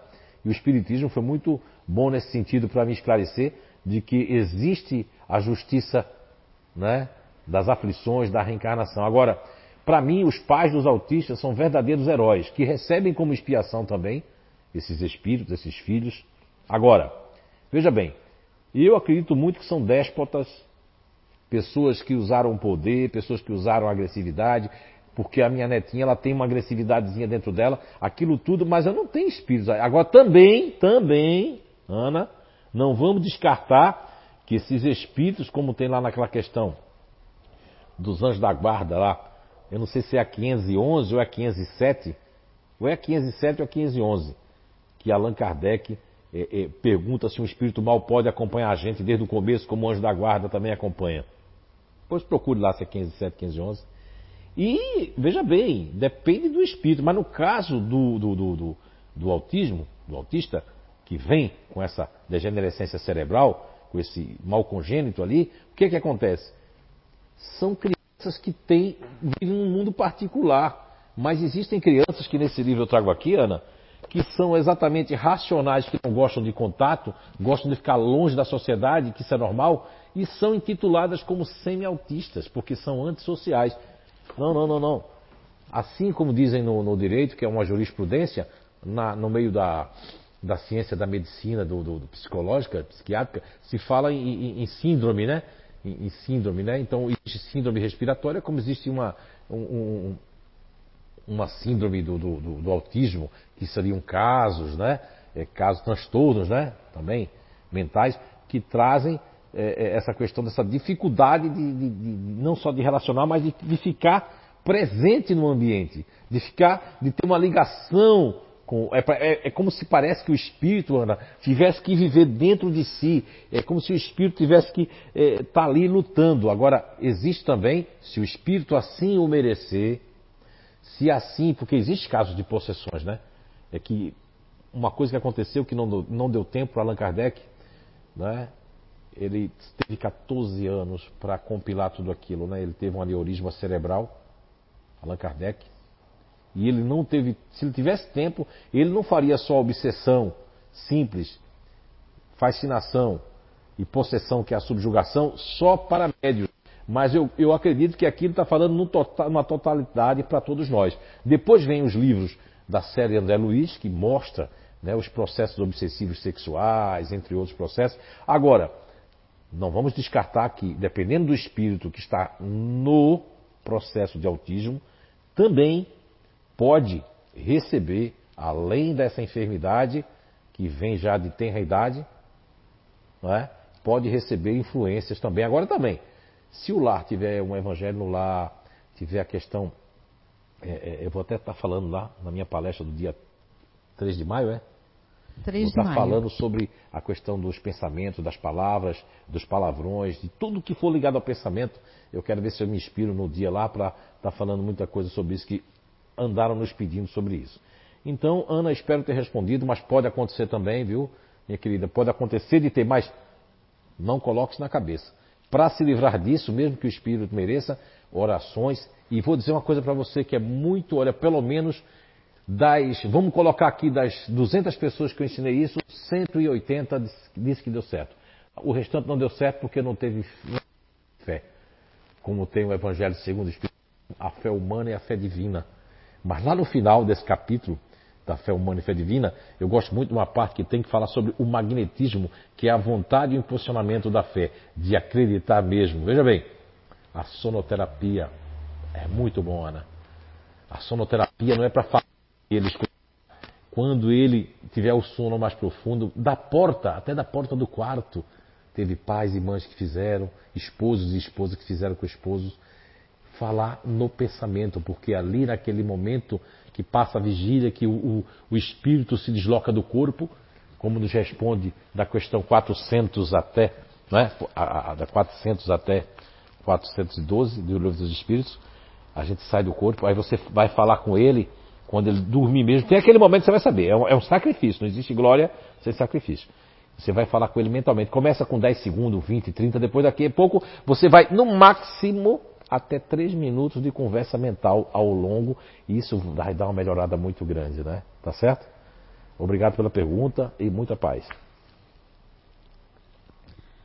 A Renatinha lá de Florianópolis. Renata, está de aniversário hoje. Eu às vezes sonho várias coisas e que eu não consigo entender. Ou às vezes não lembro direito. Será um aviso da espiritualidade para mim? Sim, Renata. Já que é o dia do seu aniversário hoje, vou dar um presente para você. Faz muitos anos que eu não a vejo, né? Você faz muitos anos que veio aqui, né? Ela está fazendo que idade hoje? Pergunta ela aí. Mas, Renata, uma vez eu tive uma psicometria aqui espiritual com você porque existe psicometria normal, que essa ninguém tira de mim, nem de ninguém que tiver psicometria.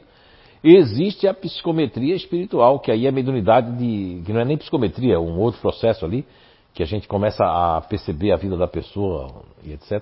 Eu percebi, Renata, que em vidas passadas você foi uma mulher tão linda, tão bonita. Você era invejada, admirada e você usou muito mal a sua beleza. A maioria dos seus sonhos, dos seus desdobramentos, dos seus encontros espirituais, eles são meio que apagados de você, porque você sempre voltaria com muita revolta para o corpo, porque isso, porque aquilo, e você tem passado muito bem, tem se esforçado muito bem, e você é muito linda espiritualmente dentro de você e também é linda pessoalmente. O que você tem que colocar é que isso eu nunca lhe falei, eu acho que chegou a hora de falar, já foi até, eu me lembro, você estava sentado em algum lugar aqui, a nossa casa era menor, e você estava com sua mãe Cássia, com seu pai, e eu me lembro na, na altura, e você eu tive isso quando, quando abracei você.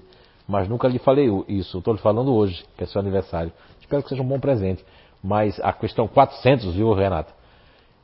Até 412 de O Livro dos Espíritos aborda a questão do sono e os sonhos. É muito interessante. Se puder ler, leia. Mas nem tudo que a gente sonha você vê que hoje aconteceu um fenômeno, que já aconteceu várias vezes aqui com Solange, com Beatriz, com um monte de gente assim, de eu falar assim, sonhei com você antes de ontem, a pessoa dizer, meu Deus, eu também. Cheguei para o Eduardo, só Eduardo, sonhei contigo. Aí ele falou, antes de ontem, eu disse, exatamente, né? E eu disse para ele que eu tinha levado ele para um local que ele achou muito bonito, que ele disse, meu Deus, eu posso entrar aqui, Zé, pode. Aí ele disse que só lembra de que tinha voltado de algum lugar e que precisava arrumar não sei o que, ver não sei o que.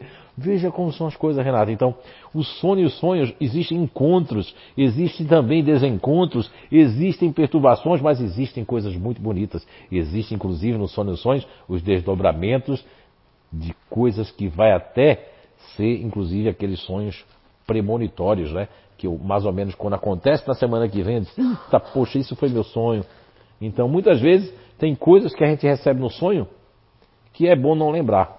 Senão, o cérebro, inclusive, humano de carne, que é menos carbono do que carne, não suporta duas vidas simultâneas.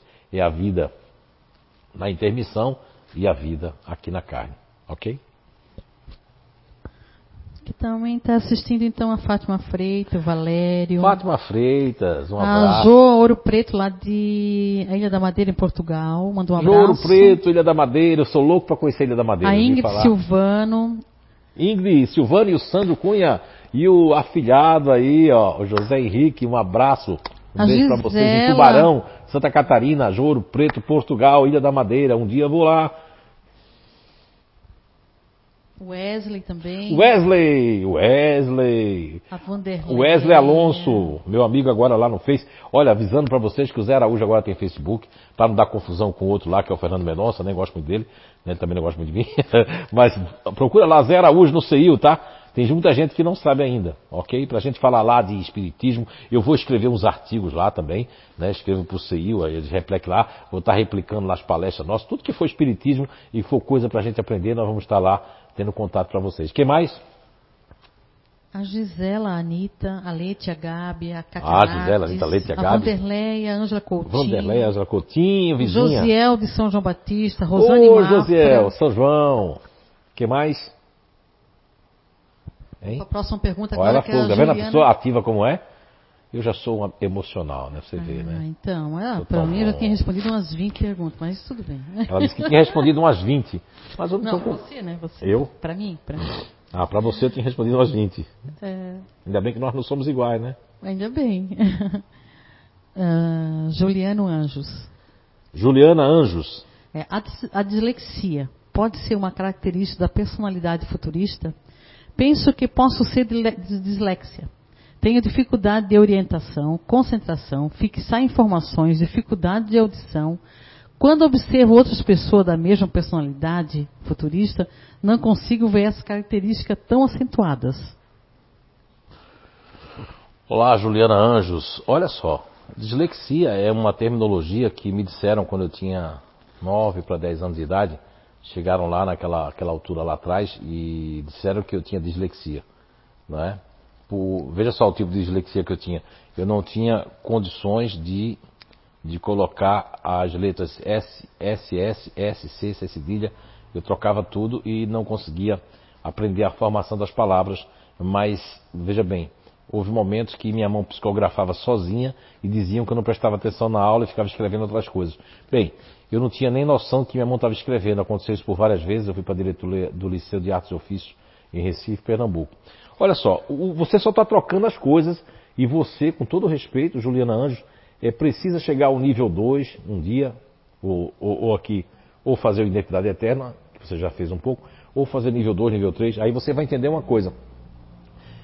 Todos, todos os grupos naturais de inteligência que faz parte do futurista racional e ativo, todos, sentirá em menor e maior grau, lógico.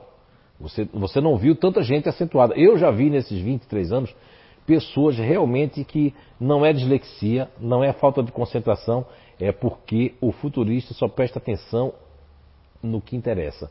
E essas coisas que você se relacionou aí tem a ver com foco, tem a ver com é, acertar em cheio, seja na profissão, seja na vida pessoal. O futurista ele tem uma insatisfação que é diferente do otimista, que é diferente do diferente, que é diferente daqueles que têm a insatisfação. Como é que é essa insatisfação do futurista, principalmente do racional? E o ativo é a insatisfação de estar fazendo alguma coisa, ocupando e se realizando. No caso do futurista racional, a insatisfação ela é muito grande porque ad- advém, advém de uma é, de, um, de algo que não preenche, não é? Porque veja bem, o diferente tem um sentimento de perda, parece que falta algo, falta constante. No caso do futurista, é um sentimento de que vem até de outras vidas. É muito bom essa pergunta ser feita aqui, não é? de quem em outro ambiente. Por quê? Porque isso também são requisitos do eu anterior. Da vontade de errar, da vontade de fugir, da vontade de abandonar os filhos, da vontade, eu não sei, eu não consigo me concentrar, não consigo, eu vejo que eu, eu, eu, eu, eu fico pensando, mas eu não estou usando as minhas habilidades. O que precisa é você se reprogramar para usar as suas verdadeiras habilidades, que é, quando eu não estou presente, não é porque eu tenho dislexia nem eu tenho TDAH, é porque aquilo não está me preenchendo, minha cabeça não está boa para. Aquilo não está é, me apetecendo, como diz os portugueses. Não me apetece. Não é? Então, o, quando os portugueses falam de apetecer, é que aquilo não me, não, não me diz nada. Eles diziam isso, aquilo não me fala nada, não me diz nada. Então, quando o futurista está um pouco cansado, isso tem a ver com coisas que ele está vivendo, está passando contra a vontade dele. Ou seja, contra a sua vontade. Você está fazendo coisas. Aí a concentração, ó, vai lá para zero que já não é algo muito. Eu conheço futuristas que conseguem se concentrar quando eles têm interesse no assunto, interesse na pessoa, quando os futuristas estão apaixonados, por exemplo, na vida pessoal. Eles ficam cegos, não existe mais nada de que aquela pessoa, de que aquele foco. O nome disso, sabe o que é? Vamos trocar paixão de apaixonados, que não tem nada a ver com o princípio elementar natural, vamos colocar essa paixonite aguda por foco. Não deixa de ser um foco quando a pessoa está, os futuristas estão apaixonados. Agora, alcançou a meta, Aí há o quê? Ah, eu já conquistei, o meu troféu está aqui, seja o marido, seja a mulher, seja o filho, seja o diploma, seja coisa. Aí dá um vazio. Esse vazio que os futuristas racional e ativo sentem, é esse vazio, esse vácuo que faz com que eu fique uma espécie de será?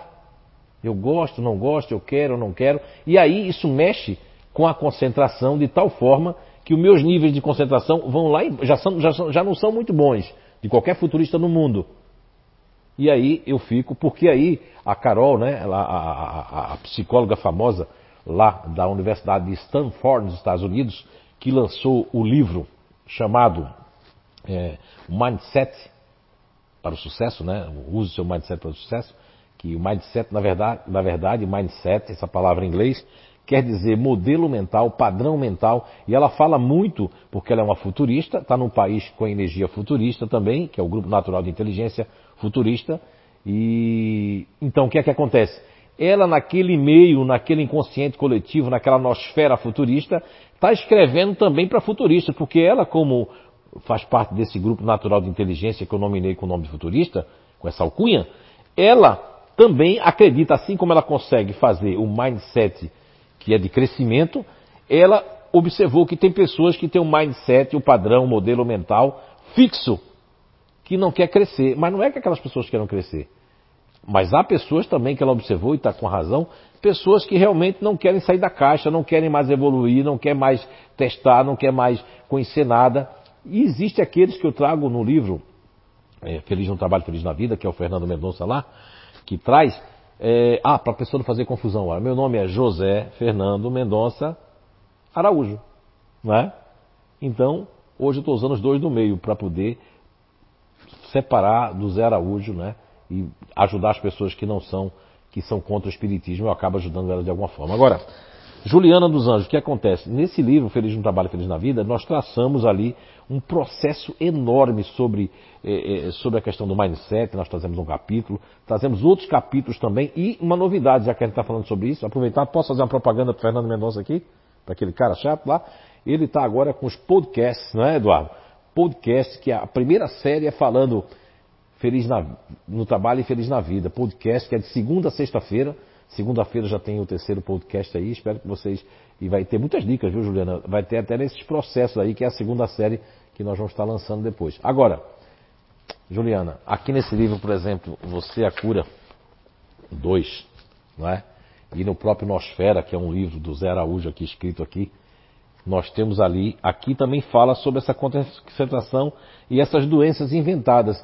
E aqui fala sobre várias. Agora, são transtornos mentais que não deveriam ser transtornos. Por quê? Porque, por exemplo, ó, é, um outro site também que eu falo aqui no livro é o Made in Brasil também, né? Um site é, que aqui Brasil que responde aqui muitas questões também, né?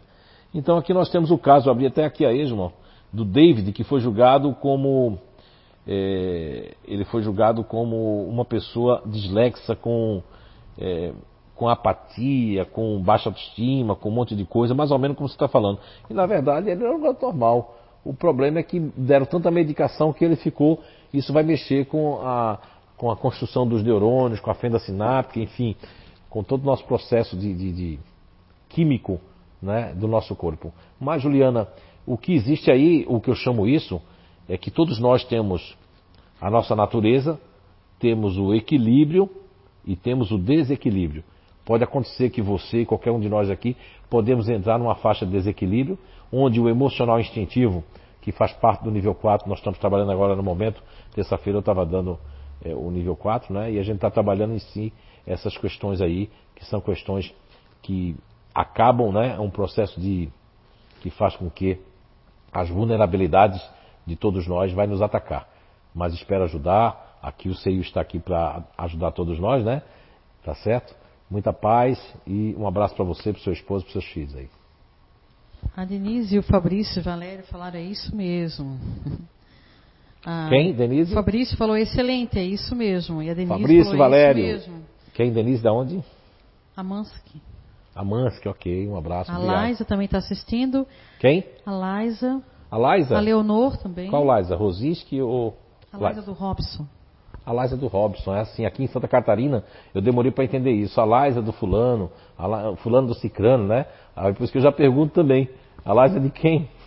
A Leonor de Portugal. Leonor! Estava a acompanhar ontem direto você, o João e lá a Paula. Né? Muito bom, eu gostei muito. Estávamos eu, né? Estávamos assistindo a Anice ali ontem, né? E um abração para você, Leonor Leal, minha irmã portuguesa. Olha, tu vê, eu tenho uma irmã que reencarnou lá em Portugal. Né? Você vê, né? Tá vendo como é que são as a, questões? A Renatinha, ela disse, nossa, sem palavra, foi um grande presente hoje para mim, aos meus 27 anos. 27 anos, Renata. Pude escutar, pude escutar essas palavras de um lugar muito especial para mim e de pessoas especiais para mim. Agradeço com carinho, me emocionei demais e que Deus abençoe a vocês sempre. Obrigado, José Fernando, pelas palavras e pelo carinho. Muito bem. Isso, obrigada, Zé. Ok, muito bem. Muito obrigado aí pela presença de vocês, né? Então aí. E mais alguma pergunta? Eu vou ler uma da Lucimar para ela não ficar chateada. Na Lucimar, olha esse negócio. de novo. Lucimar, que é isso, Lucimar? Ficar chateado do quê, rapaz? Não, não, ela não vai ficar. Ah, eu vou ler. Ah, quero fazer uma, uma- a mesma pergunta do domingo passado, que não deu tempo para responder. Há uns dias atrás, minha mãe estava falando que a minha avó gostava de lavar os desencarnados. E nesse momento eu tive o pressentimento que eu, em outras vidas, já fiz isso também. Parece que eu me vi fazendo isso. Isso é possível acontecer? Certo. E sua avó, se, se sua avó já estava viva quando você estava viva também, e você não foi ela, nem você foi ela, nem ela foi você, isso pode ter uma, uma tradição. Porque assim, ó, é, Lucimar, nós já passamos por muitos mundos, por muitos países, né? É, é interessante, né? A gente já passou, como fala aquelas perguntas lá da reencarnação 172, 173 e por aí vai. Nós passamos por muitos mundos. né? Eu já tive já a impressão grande, já falei isso, que eu já tive eh, na Rússia, já vivi lá, né?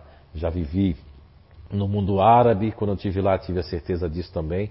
Agora há pessoas que viajam, eu fui a rainha, eu fui o rei, eu fui no céu, eu fui daqui. Não, são impre... às vezes você passou por aquele lugar, às vezes você foi um guia espiritual, né? É, Então, é essa questão. Agora, pode sim ter lavado os corpos, isso pode ter acontecido, porque eu mesmo já tive a impressão de ter sido cigano. Quando eu vejo uma castanhola fazendo assim, é o Adriano aí, né? De, de- o Adriano de Tomar, né? Tomar. Ele, a Ana Pires aí, um abração. Ele mesmo é, é, é, mandou um vídeo aí na, na internet que tem uma aquela castanhola assim, né?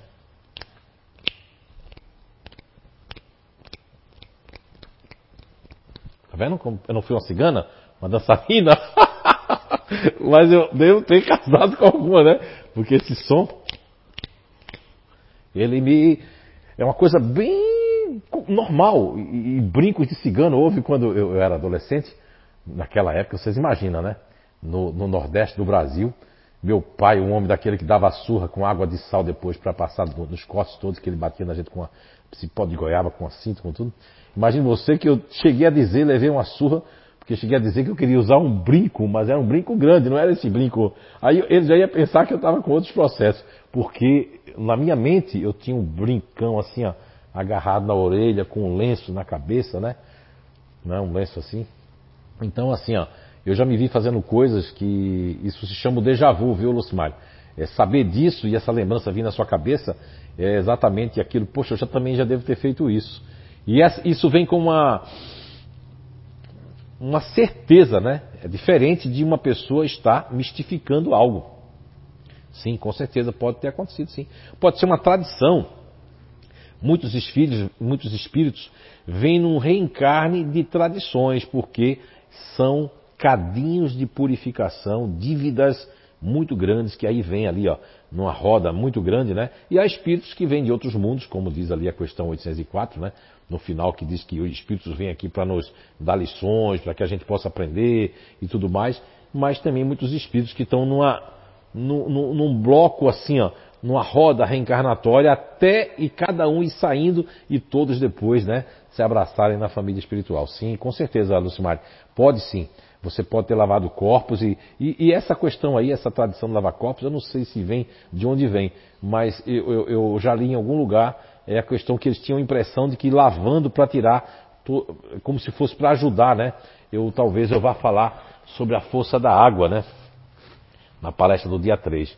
A água tem uma força muito grande, nós desconhecemos, mas dia 3 eu aguardo você. A Catarina Galindo, os seres de outros planetas têm uma formação energética e física diferente da nossa? esses seres podem conversar conosco de quais formas? Catarina Galindo, obrigado pela pergunta, né? Se os seres extraterrestres têm uma. Veja bem, se eles estão, des... se eles estão fora e vêm de outros planetas, a constituição é tão diferente que eles não podem se apresentar. A ufologia, que estuda esses fenômenos, que há muita gente se aproveitando disso, dentro e fora do espiritismo, para ganhar dinheiro, para promover, para buscar notoriedade, para trazer coisas, até fraudes inclusive, mas existe muitos ufólogos, muitos, sérios, e muitos estudiosos desse assunto que eu respeito, inclusive tenho o maior respeito e, e, e, e admiração. A ufologia eu estudei, um, eu estudei um pouco, mas o que eu percebo é que eu, eu parei porque a espiritualidade para mim, olha, isso aí tem gente para estudar isso, você tem que estudar outra coisa que é a questão da descoberta do princípio elementar natural, que é o meu foco, né? Então, e o Espiritismo para estar tá aqui servindo, ajudando, né? É uma forma de, de também de, de, de eu aprender junto aqui com a doutrina, com a essência espírita. Agora sim. Então, veja bem, o que acontece? Se os espíritos vêm de outros mundos e ele tem que reencarnar, ele vai pegar um avatar que é terreno. Esse avatar terreno tem, como eu já falei aqui, eu acho que em uma das lives, ele tem, eu acho que o mais próximo que chegou aqui foi o doutor Hernani Guimarães Andrade. Um beijão, um abraço para a doutora Suzuki em São Paulo se caso estiver assistindo, vai assistir depois. Tem a questão da cúpula, que é o MOB, o modelador organizador biológico do Dr. Hernando Guimarães Andrade, né? com o IBP em São Paulo, estudioso, e ali tem a cúpula que são os corpos. Então, quando um extraterrestre de outros mundos, de outros planetas, de outras galáxias, por algum motivo vem reencarnar na Terra por voluntariedade, porque a gente não é voluntário para ir na África, a gente não vai daqui, Fraternidade Sem Fronteiras, né?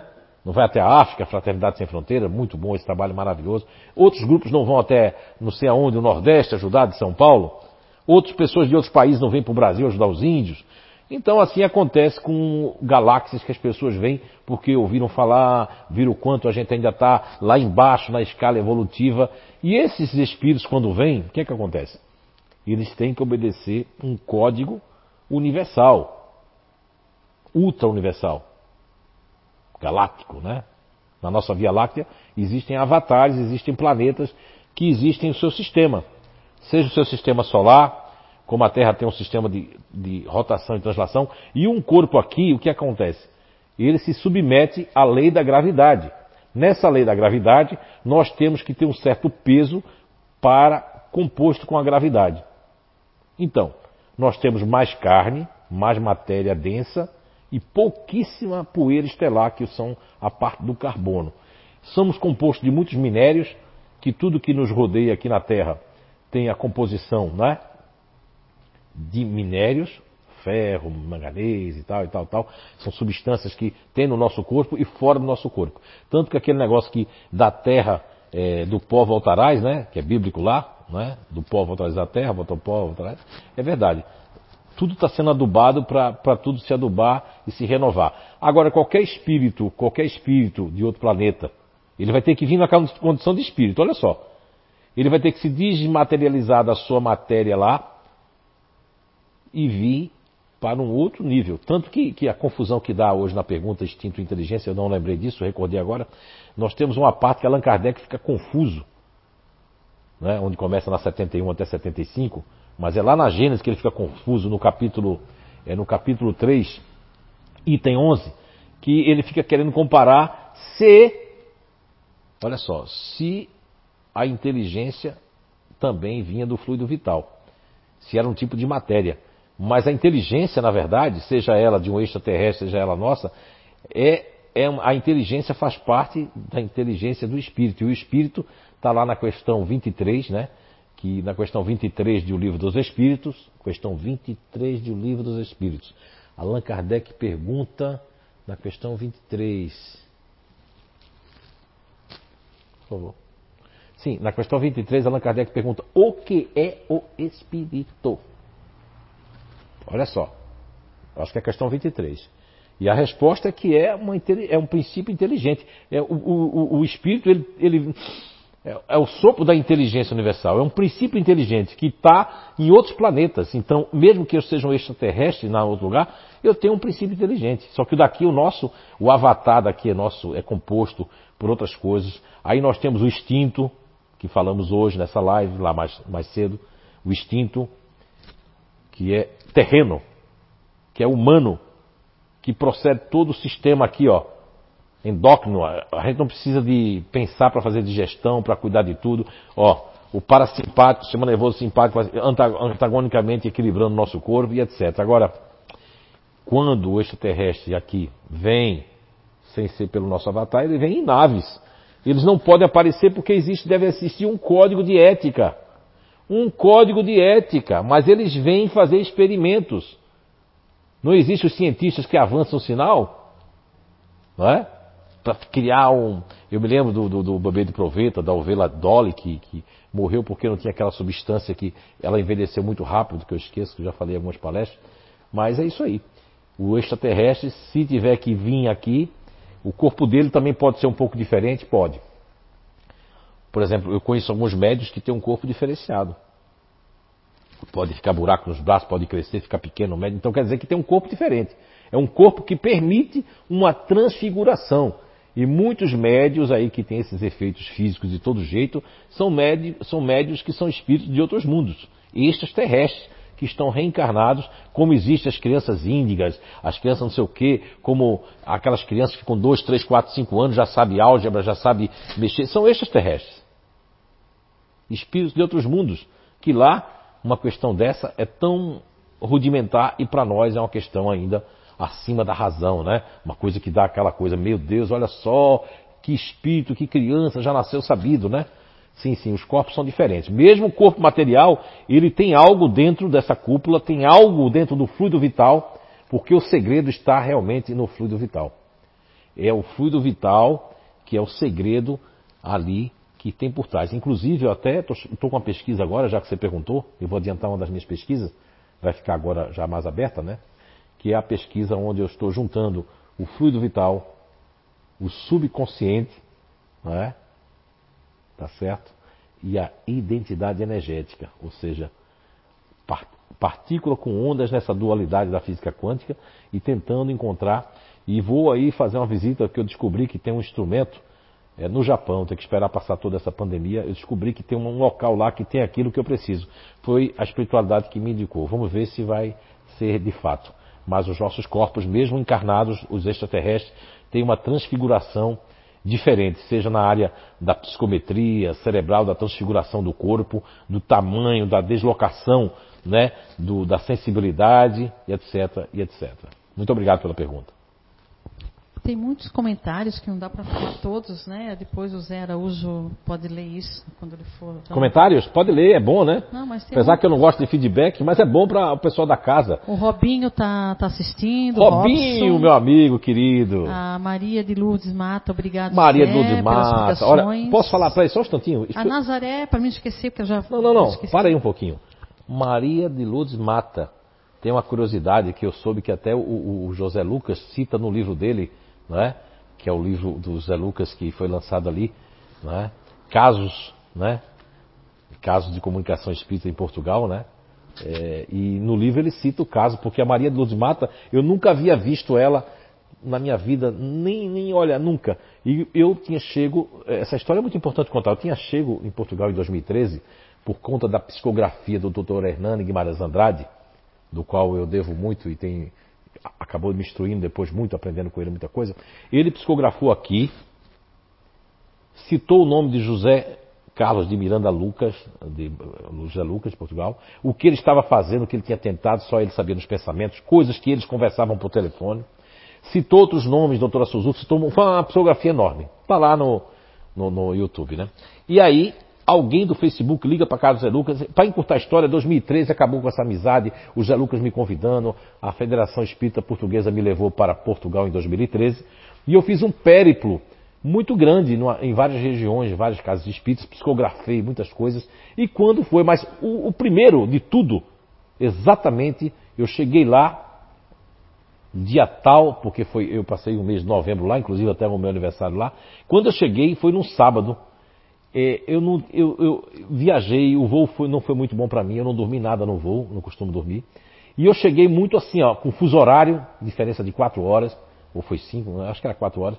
E aí o José Lucas me deixou lá na, na, na, na, na pousadazinha, ali em Óbitos, na pousada, e ele disse, você quer descansar, eu vou ter mediúnica agora de tarde. Eu digo, olha, ele me disse que ia me pegar para almoçar, eu disse, eu quero ir lá para o centro, porque eu não ia dormir mesmo, deixei para dormir à noite, bem cansado. Olha, gente, eu estava exausto, não conhecia ninguém, minha cabeça estava tonta, não sabia nem onde eu estava. Primeira vez em Portugal. Imaginem vocês que eu fui participar do estudo mediúnico com José Lucas, e lá estava essa senhora, né, que é agora nossa amiga aí, não sei se conhecemos pessoalmente, que é a Maria Luz Mata, e ela eu nunca havia visto. De repente eu psicografei, teve psicofonia, teve um monte de coisa. Lá com José Lucas no restaurante já teve um negócio de um negócio lá de uma faca que enfiou na minha mão sozinha, que era um menino querendo dar uma comunicação, mas chegou lá ele deu uma comunicação na, na causa da rainha. E aí, quando eu olhei para Dona Maria Luz Mata, um espírito lá de uma federação de karatê, sei lá de que, de desporto lá, começou a falar com ela, disse o nome dele, disse um monte de coisa. Foram verificar, o homem era dessa, eu nem sabia quem era, não é? Então são casos como esse que acontecem espontaneamente quando as coisas têm que acontecer. Era isso que eu queria dizer da Dona Maria Luz Mata, né? E quem é que está aí? A Rosa Lana está perguntando o que, que significa desdobramento. Ah, Uma quem é? explicaçãozinha ali. Quem tá? Rosa Lana. Vou explicar, Rosa Lana, o que é desdobramento. Mas vamos lá para o... Quem foi que você estava falando ali, que estava aí? Dona Sandra falou assim, ó, legal, você vai... Agora, finalmente, você vai para o Japão. Deus te ouça. Está ouvindo, né? Você falava das pessoas dos abraços ali, que não queria esquecer. Ah, Nazaré. Nazaré, Nazaré. A Nazaré está no Rio Grande do. Sul. Não é? A Rosana Jordão, já falei também, né? A Rosana e o Roberto lá em Garanhuns. Adriana E a Lobo. Atena, hein? Oi? Adriana Lobo. Adriana Lobo, o que mais? É, foram que entraram agora. A Leda, a Leda. A Leda, um A abraço, Shirley Leda. Matias, gratidão, Zé Início, paz. Muito bem. Então, é, é, é, a pergunta é sobre desdobramento, né? Quem está fazendo? Quem está fazendo a pergunta é a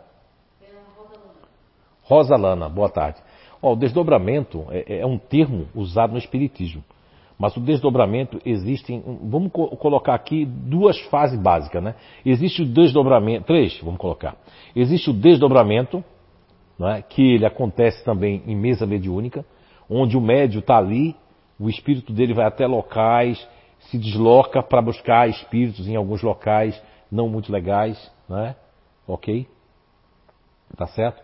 Existe o desdobramento, que é aquele que é espontâneo, que Divaldo inclusive tinha bastante, conheço outros médicos que já tiveram.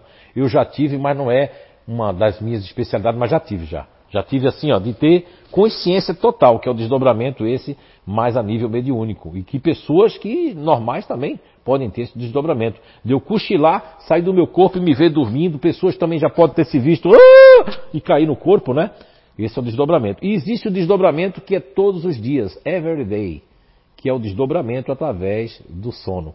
Inclusive, Rosalana, eu já falei aqui anteriormente, talvez você entrou agora, no, no, no livro dos Espíritos, da questão 400 até 412, fala sobre o sono e os sonhos, ok? E lá fala que a gente, na verdade, não dorme.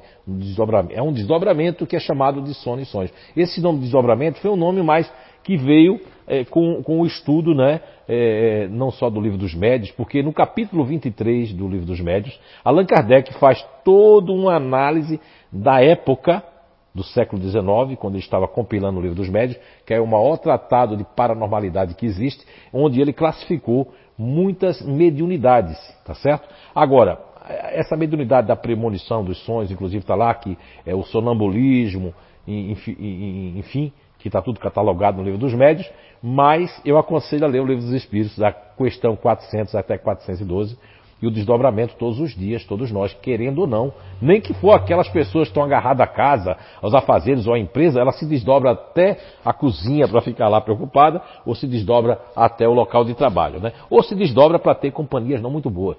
A gente quando dorme, o nosso corpo, o nosso espírito sai do corpo, mas tem um cordão que André Luiz trouxe essas informações, um cordão prateado, seja de cor for.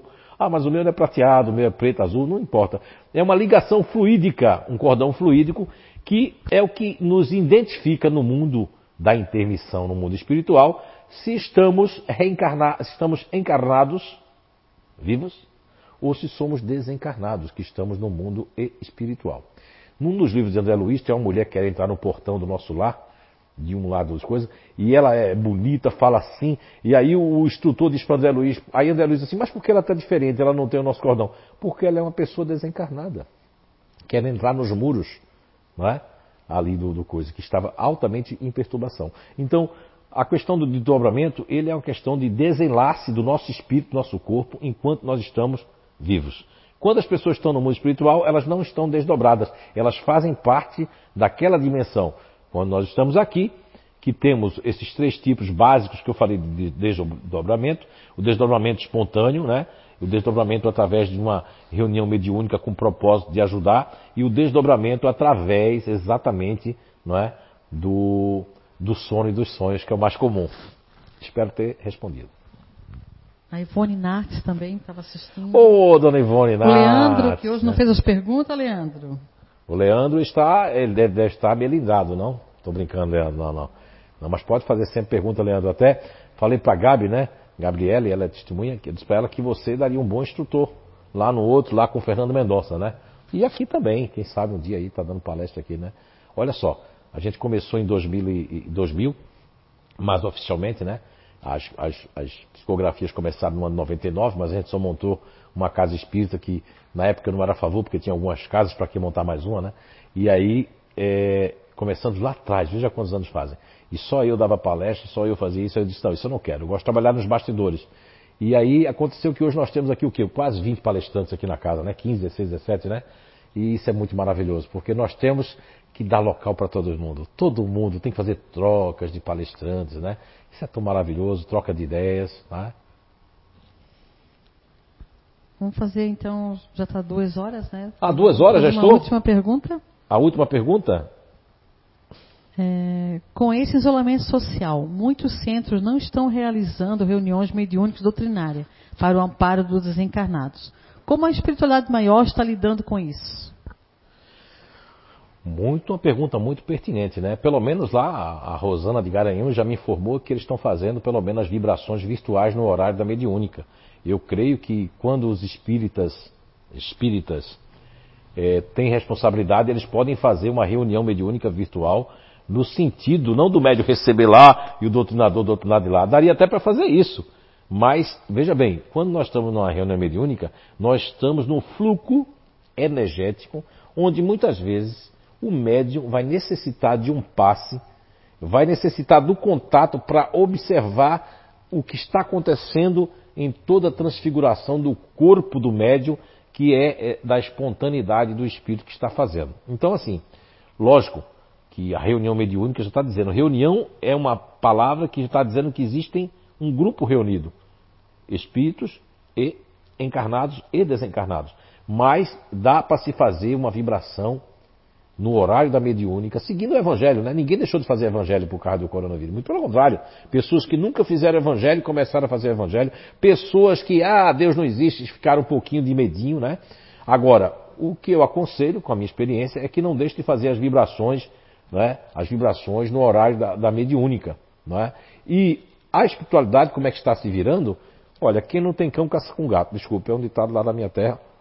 Mas, mesmo antes de existir reunião mediúnica, eles davam o seu jeito eles estão usando os médios no mundo espiritual. Então, quando chega o dia e a hora da mediúnica, não vá assistir aquela novela, não vá assistir aquela série, não vá assistir, discutir com seu irmão, com sua irmã, não vá é, ficar escutando aquelas notícias ali que só traz coisa, morte, morte, morte, né? Vá se resguardar, ficar, se não conseguir cochilar, porque a espiritualidade faz você dormir, você lê a página do Evangelho, fica assim, porque aquela energia sua é utilizada de alguma forma e você em espírito pode inclusive também ajudar naquela noite. E a mediúnica ela vai ser transferida para a hora que vocês. Ah mas e médio recebe espírito? Olha nas obras de André Luiz e, e, e tem a obra aqui que se chama Caminheiros do Bem que inclusive tem lá no André Luiz também que tem que botar até no André Luiz põe até um vidro tem ectoplasma para que um médium no mundo espiritual receba receba não é o espírito para se falar. Veja bem que o médium não funciona só aqui, ele funciona também muito mais no mundo espiritual, que é mais fácil. Não é? Agora, aqui dá o aprendizado, a lucidez e a lembrança do que eu estou fazendo. No mundo espiritual eu só tenho a lembrança que, ai, hoje eu trabalhei muito. Meu, amanheci cansado, amanheci cansada, né? Agora, ainda, Rosana Lana, Rosa Lana, né? Ainda é, respondendo é, é, é, a questão aí, tem tudo isso que pode ser feito. Deitar no dia da mediúnica, se a mediúnica é de sete da noite, vai acontecer de madrugada, mas naquele dia se preparar como eu me preparava para a mediúnica de qualquer lugar que eu ia. A espiritualidade está tendo um maior trabalho, lógico. Mas essa questão de funcionar durante o dia é para ter o choque anímico, né? Porque muitas vezes só o choque anímico, que é da matéria, mas esse, essa, esse ânima, esse fluido anímico, ele continua quando a gente está. Foi a pergunta anterior do desdobramento. Quando a gente está desdobrado no mundo espiritual, nós estamos envoltos também de fluidos do nosso corpo. Existem maneiras que deve ser mais trabalhoso para eles de fazer esse choque anímico, né? Não sei se isso procede desta forma. É uma intuição minha. Agora, não deve se parar a mediúnica no sentido de vibração e de se preparar para de madrugada. A espiritualidade está se virando, porque eles têm um conhecimento maior do que todos nós. E existem muitos meios, como os livros de André Luiz fala, dessa, dessa segunda mediunidade no mundo espiritual, né? E vejam que aqui mesmo, nessa aqui, eu já recebi uma psicografia aqui, eu não sei se foi no Foreblow ou foi aqui, mas acredito que foi aqui. Teve que um médio receber primeiro, do Dr. Otto Weiburg, que é um, foi prêmio Nobel de Medicina, da questão do câncer, né? E ele está num livro desse aqui, não sei se é esse. Está aqui um livro aqui que é o Contos do Outro Lado, não, acho que não é, é outro nome, né? Que é um livro ali, é Ensinamentos de Outra Dimensão. Tem um e o dois. Tem a psicografia ali, que inclusive diz o segundo médio, eu fui o segundo médio. Teve um primeiro médio, porque o espírito deve ser um espírito de outro planeta. Esse doutor Otto Weiburg deve ter vindo para a Terra, fez todo o trabalho com câncer, com tudo ali. E ele está em outro local, em outro planeta, em outras dimensões maiores. Veio através de um médio para vir passar para mim, para eu psicografar. E as pessoas não estão dando bola. Por quê? Porque o Médios Araújo não tem notoriedade, porque isso, porque aquela casinha lá em Blumenau. Não importa, a gente está fazendo a nossa parte. Dr. Otto psicografou, alertou a humanidade sobre coisas que são é, daqui, não é? E poucas pessoas estão tendo acesso a isso. O que importa é a verdade, tá bom? Olha, o meu muito obrigado a todos vocês. Tem alguns abraços de algumas pessoas que não foi dado para não se sentir mal? Enquanto a Luzimeire aí de Aracaju, Jaci né? de Souza, Doutora Gisela. Luzimeire de Aracaju. Também quero dar um abraço para ela, né? Doutora Luzimeire lá, grande amiga lá, uma pessoa emocional para fora, que ajuda muitas pessoas, né?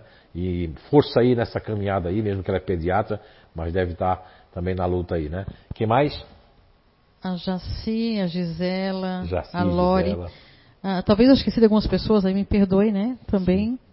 E a Rosane até fala assim, Anice, lembra o Zé da experiência que passei semana passada dando socorro a uma entidade muito necessitada, que chegou até o meu lar. Olha aí, outro exemplo também de, de lógico que não, não, o médium não tem que fazer práticas mediúnicas, né, com dentro de casa, porque o lar, o lar ele não tem a mesma vibração nem proteção que tem uma casa espírita que é designada com suas paredes fluídicas, com todo um trabalho que a espiritualidade ela propõe dentro de uma casa espírita. Mas veja bem, a Rosana mesmo lá de Pernambuco, não, é? não vou dizer o nome da cidade aí para não chamar a atenção ali, mas ela passou a semana passada, passou para mim um caso que ela foi atacada porque ela foi ajudar a uma pessoa da família aliás, que ela é madrinha, e a pessoa, né, a jovem lá, voltou para droga com tudo, e, e os espíritos que estavam lá, ó, querendo derrubar ela e a mãe, quando pediram vibração e que a vibração fez efeito, o que, que aconteceu? Vieram lá. E a cachorra, que é caso um ser humano, que a Alice fala, né, né dessa cachorra, que é praticamente um ser humano, latiu para defender, veja bem, o instinto. Olha só, não é só o instinto humano das questões 71, 72, 73, 74, 75, mas o instinto animal, e nós também temos esse. O instinto sentiu, percebeu, sentiu, viu talvez, e latiu para defender. E aí explodiu uma panela lá de vidro, uma energia forte. Mas veja bem, nós podemos ajudar. Agora não tem que ninguém ficar com medo. Ai meu Deus, então não vou fazer isso não porque vai me atacar. Não, a gente tem que vibrar porque nós somos protegidos. E depois nós vibramos. Ela pediu a dois médios a mim e outra médio lá para vibrar, né? Que a Marinalva vibrou também. Então, nós podemos trabalhar. Agora, é bom a disciplina. tal dia é mediúnica, todos aqui do CEIU, pode se reunir, vibrar naquele momento, fazer uma oração todo mundo por vídeo, depois aí todo mundo ó, faz a vibração, fala os nomes, e disso ali parte-se para se preparar para o trabalho de madrugada, os médios dando a sua passividade dentro da disciplina né, que requer o trabalho mediúnico, que é um trabalho cirúrgico de UTI. Olha, gente, quero agradecer aqui ao Eduardo que está ali.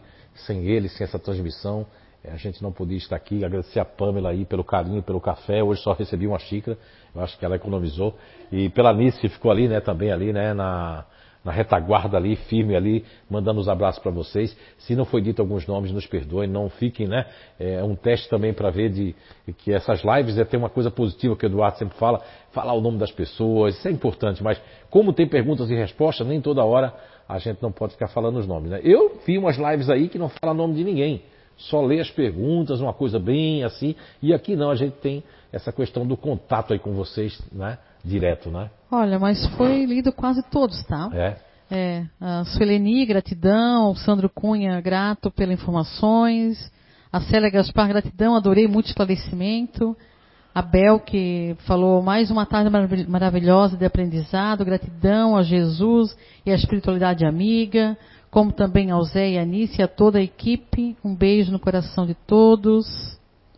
Então, olha, eu queria dizer para vocês que é, é, com muita. Eu, a gente vem aqui com, com muita vontade aqui, não de aparecer, mas de servir, de ser um instrumento. Somos apenas um pequeno instrumento, né? Seja na parte mediúnica, seja na parte é, como pessoa e como estudante, né? Dessa ciência espírita mar maravilhosa que me libertou e que me ajudou e que tem ajudado milhares de pessoas, né?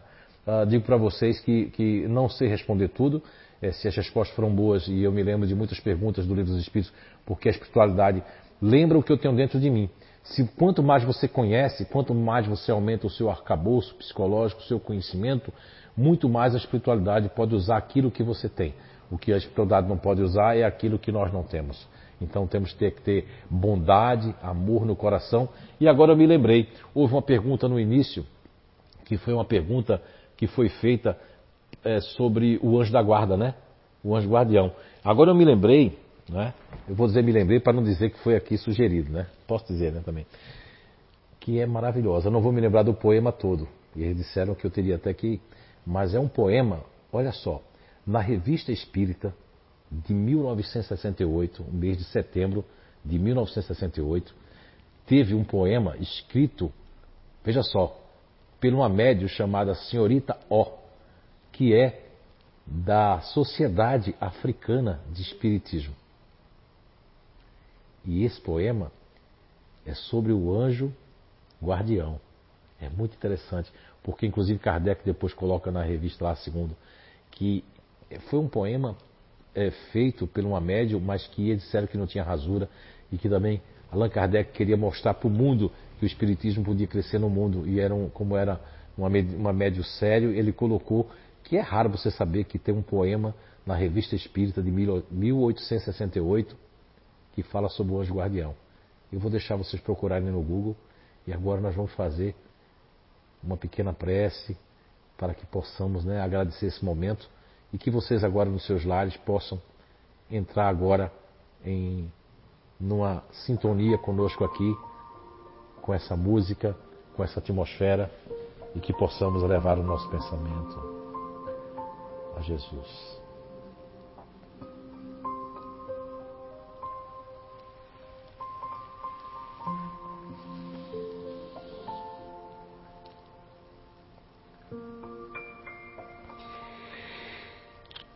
Tempo difíceis. Não amarrota a vossa alma diante da angústia, da incerteza que os momentos trazem, nas dificuldades. O espírito é lapidado pela busca de preencher o vazio que indubitavelmente assola a alma desprevenida. No casulo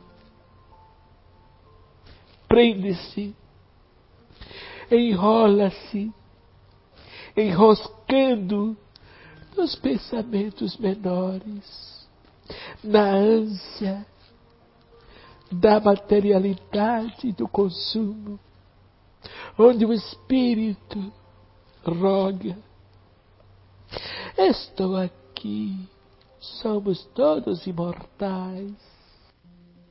A busca do amor incondicional.